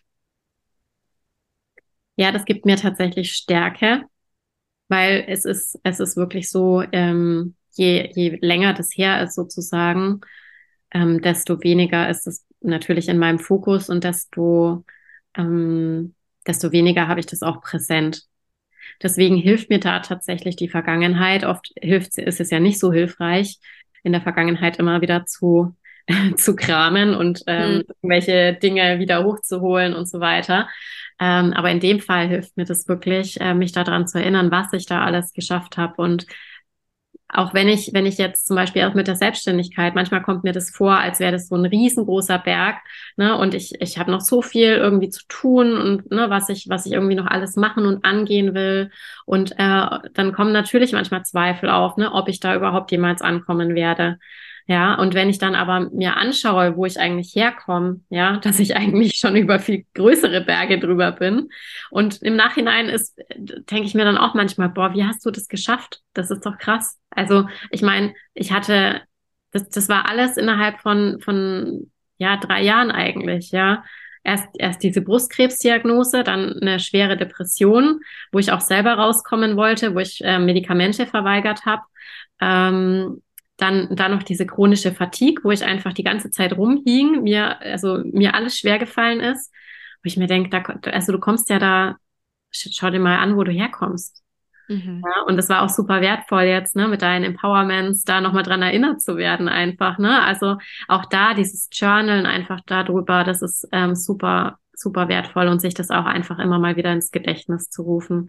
Ja. Weil ich finde auch immer, mir, mir fällt äh, Schreiben manchmal auch noch mal viel leichter oder wie soll ich sagen, es, es bringt noch mal ganz andere Dinge, fördert noch mal ganz andere Dinge zutage, wie wenn ich da nur mal kurz drüber nachdenke. Weil die Gedanken schweifen, wie in der Meditation auch, die schweifen so schnell wieder ab. Ja, und dann ja. sind so schnell wieder beim anderen Thema und sind es gar nicht, haben es uns gar nicht in der Tiefe angeschaut. Ja. Und wenn ich aber manchmal hinsetze wirklich und mir meinen Stift in die Hand nehme und jetzt mir mal sage, okay, schreibe ich einfach mal drauf los, ich muss er jetzt mir gar nicht sagen, okay, ich schreibe jetzt eine Seite oder zwei, sondern einfach mal, was da raus will, darf da jetzt irgendwie raus. Und dann komme ich so oft einfach auch nochmal auf andere Dinge. Ja, total.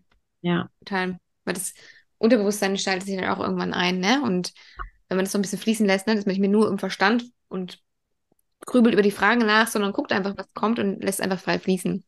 Ja. ja. Ähm, was du auch gerade gesagt hast, ähm, mit, mit, mit der Betrachtung deines Weges. Ja, es ist generell so, ne? Ich meine, das Leben bringt einem immer wieder irgendwie neue Herausforderungen. Und manchmal ist es ja auch so, dass man sich fragt, oh Gott, wie soll ich das dann eigentlich schaffen? Ja, und fängt dann an zu zweifeln und hat dann vielleicht Sorgen oder fühlt sich irgendwie ängstlich. Aber mal zurückzublicken, okay, was habe ich denn früher schon alles erlebt? Ja, und was habe ich denn früher schon alles gemeistert? Und das muss ja muss ja jetzt kein so riesenkrasser Berg sein, vielleicht, ja, wie du es jetzt erlebt hast, aber es gibt ja lauter kleine Berge im Leben. Ja, und wir, wir, wir leisten jeden Tag so viel und meistern jeden Tag so viel. Und ich glaube, daran darf man sich immer wieder mal erinnern, ja, was auch vielleicht auch eine schöne Übung ist zum Journal, wenn man das macht, ähm, auch wenn man gerne abends journalt, ähm, sich zum Beispiel drei Dinge aufschreiben, ähm, auf die man stolz auf sich an diesem Tag ist, oder drei Dinge, ähm, die, wo man erfolgreich gewesen ist, wie man auch Erfolg irgendwie selber definieren möchte, ja, oder drei Dinge, die gut funktioniert haben oder sowas, ja. Einfach mal sowas zu notieren, weil das lenkt dann auch die Aufmerksamkeit, äh, Aufmerksamkeit auf das, was man eigentlich jeden Tag auch meistert, ja. Und es sind vielleicht diese kleinen Alltagsdinge, ja. Ich war irgendwie demotiviert, an meine Bachelorarbeit zu schreiben, aber ich habe trotzdem zwei Seiten geschrieben. Ja, cool. So. Ja. Ja, also es muss ja nichts nie was, was ganz Bahnbrechendes sein also nicht, dass eine Bachelorarbeit nichts bahnbrechendes ist, das, das will ich nicht sagen, aber ja. ähm, ja, aber sich daran mal zu erinnern, weil das hilft halt auch langfristig, mh, mm, sich immer wieder halt bewusst zu machen, okay, ich leiste eigentlich wirklich viel oder ich, oder wenn man nicht leisten sagen möchte, ich meister wirklich sehr viel oder ich stemme richtig viel. Ja, und wenn dann mal irgendwelche Herausforderungen kommen, auch, auch mal größere, hat man einfach auch schon dieses gewisse Vertrauen in sich selbst, weil man weiß, man bestätigt, das, bestätigt sich das ja auch jeden Tag wieder. Hey, guck mal, was du alles machst. Guck mal, wie cool guck mal, was du da gemacht hast. Hey, mega. Ja, sich selbst auch mal ein bisschen zu, zu feiern auch. Ja, weil ja. es steckt so stark dieses Vertrauen in sich selbst. Und wenn dann mal so eine größere Herausforderung kommt, weiß man, okay, ich weiß noch nicht, wie ich es mache, aber ich weiß, ich kann das schaffen, weil ich habe schon XY geschafft. Ja, ja total. Ja. Sehr mm. schön. Was meinst du, warum ist es wichtig, sich die Herausforderungen, die man schon gemeistert hat, bewusst zu machen? Ja, man vergisst einfach so schnell, was man schon geschafft hat.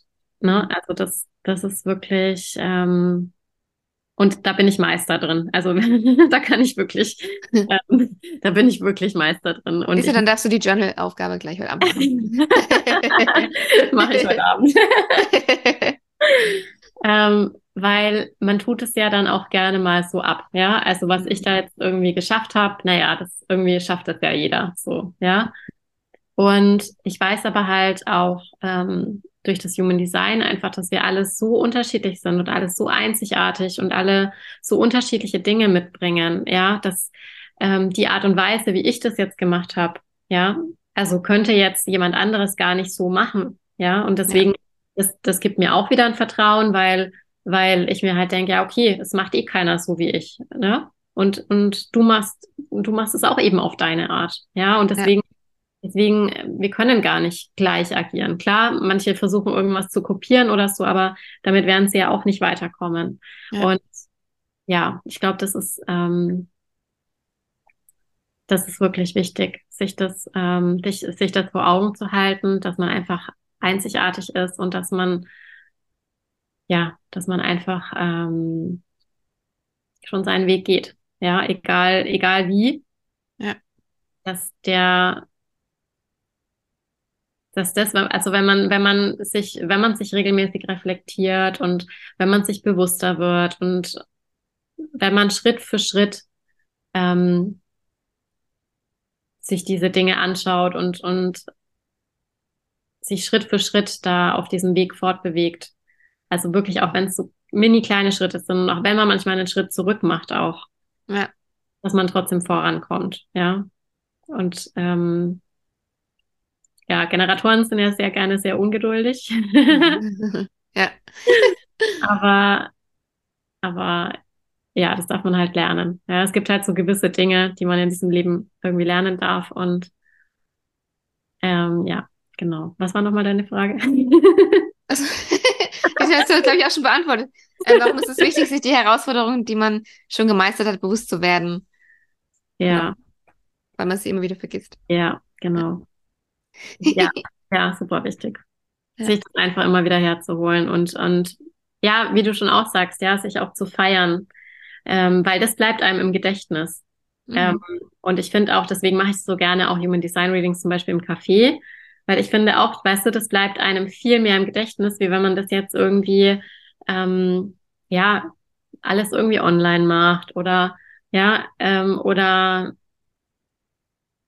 ja, manchmal auch, wenn man sich, also ich, ich hatte ja auch irgendwie Coaching-Stunden, wo man, ähm, wo man immer im, im gleichen Raum saß, so, sozusagen, ja. Mhm. Und ich finde, es ist einfach dann doch immer noch mal was anderes, ja, wenn man, wenn man dann das auch mal zelebriert, ja, wenn man so ein, ja.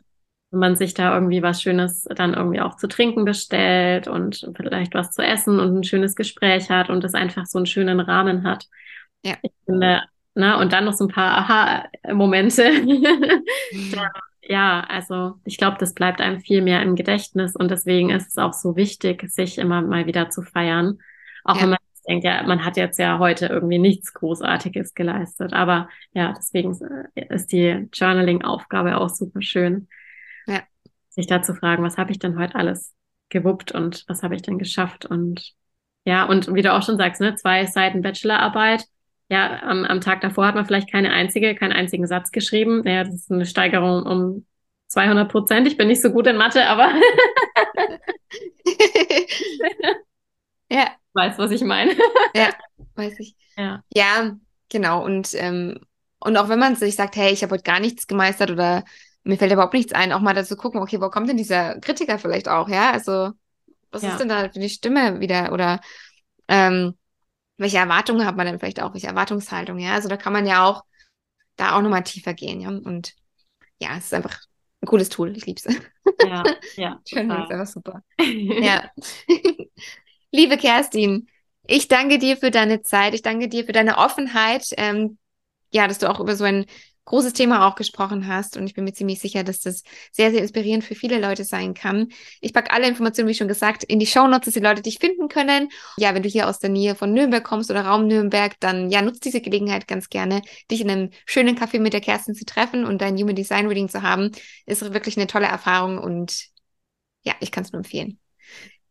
Bis ganz, ganz bald, liebe Kerstin. Ja, bis ganz bald. Mach's gut. Wenn dir diese Folge gefallen bzw. dich inspiriert hat, dann abonniere gerne den Podcast, lass eine Bewertung und ein Herzchen da. Teile ihn auch gerne mit deinen Freunden und deinen Liebsten, um noch mehr Menschen darauf aufmerksam zu machen, dass wir existieren.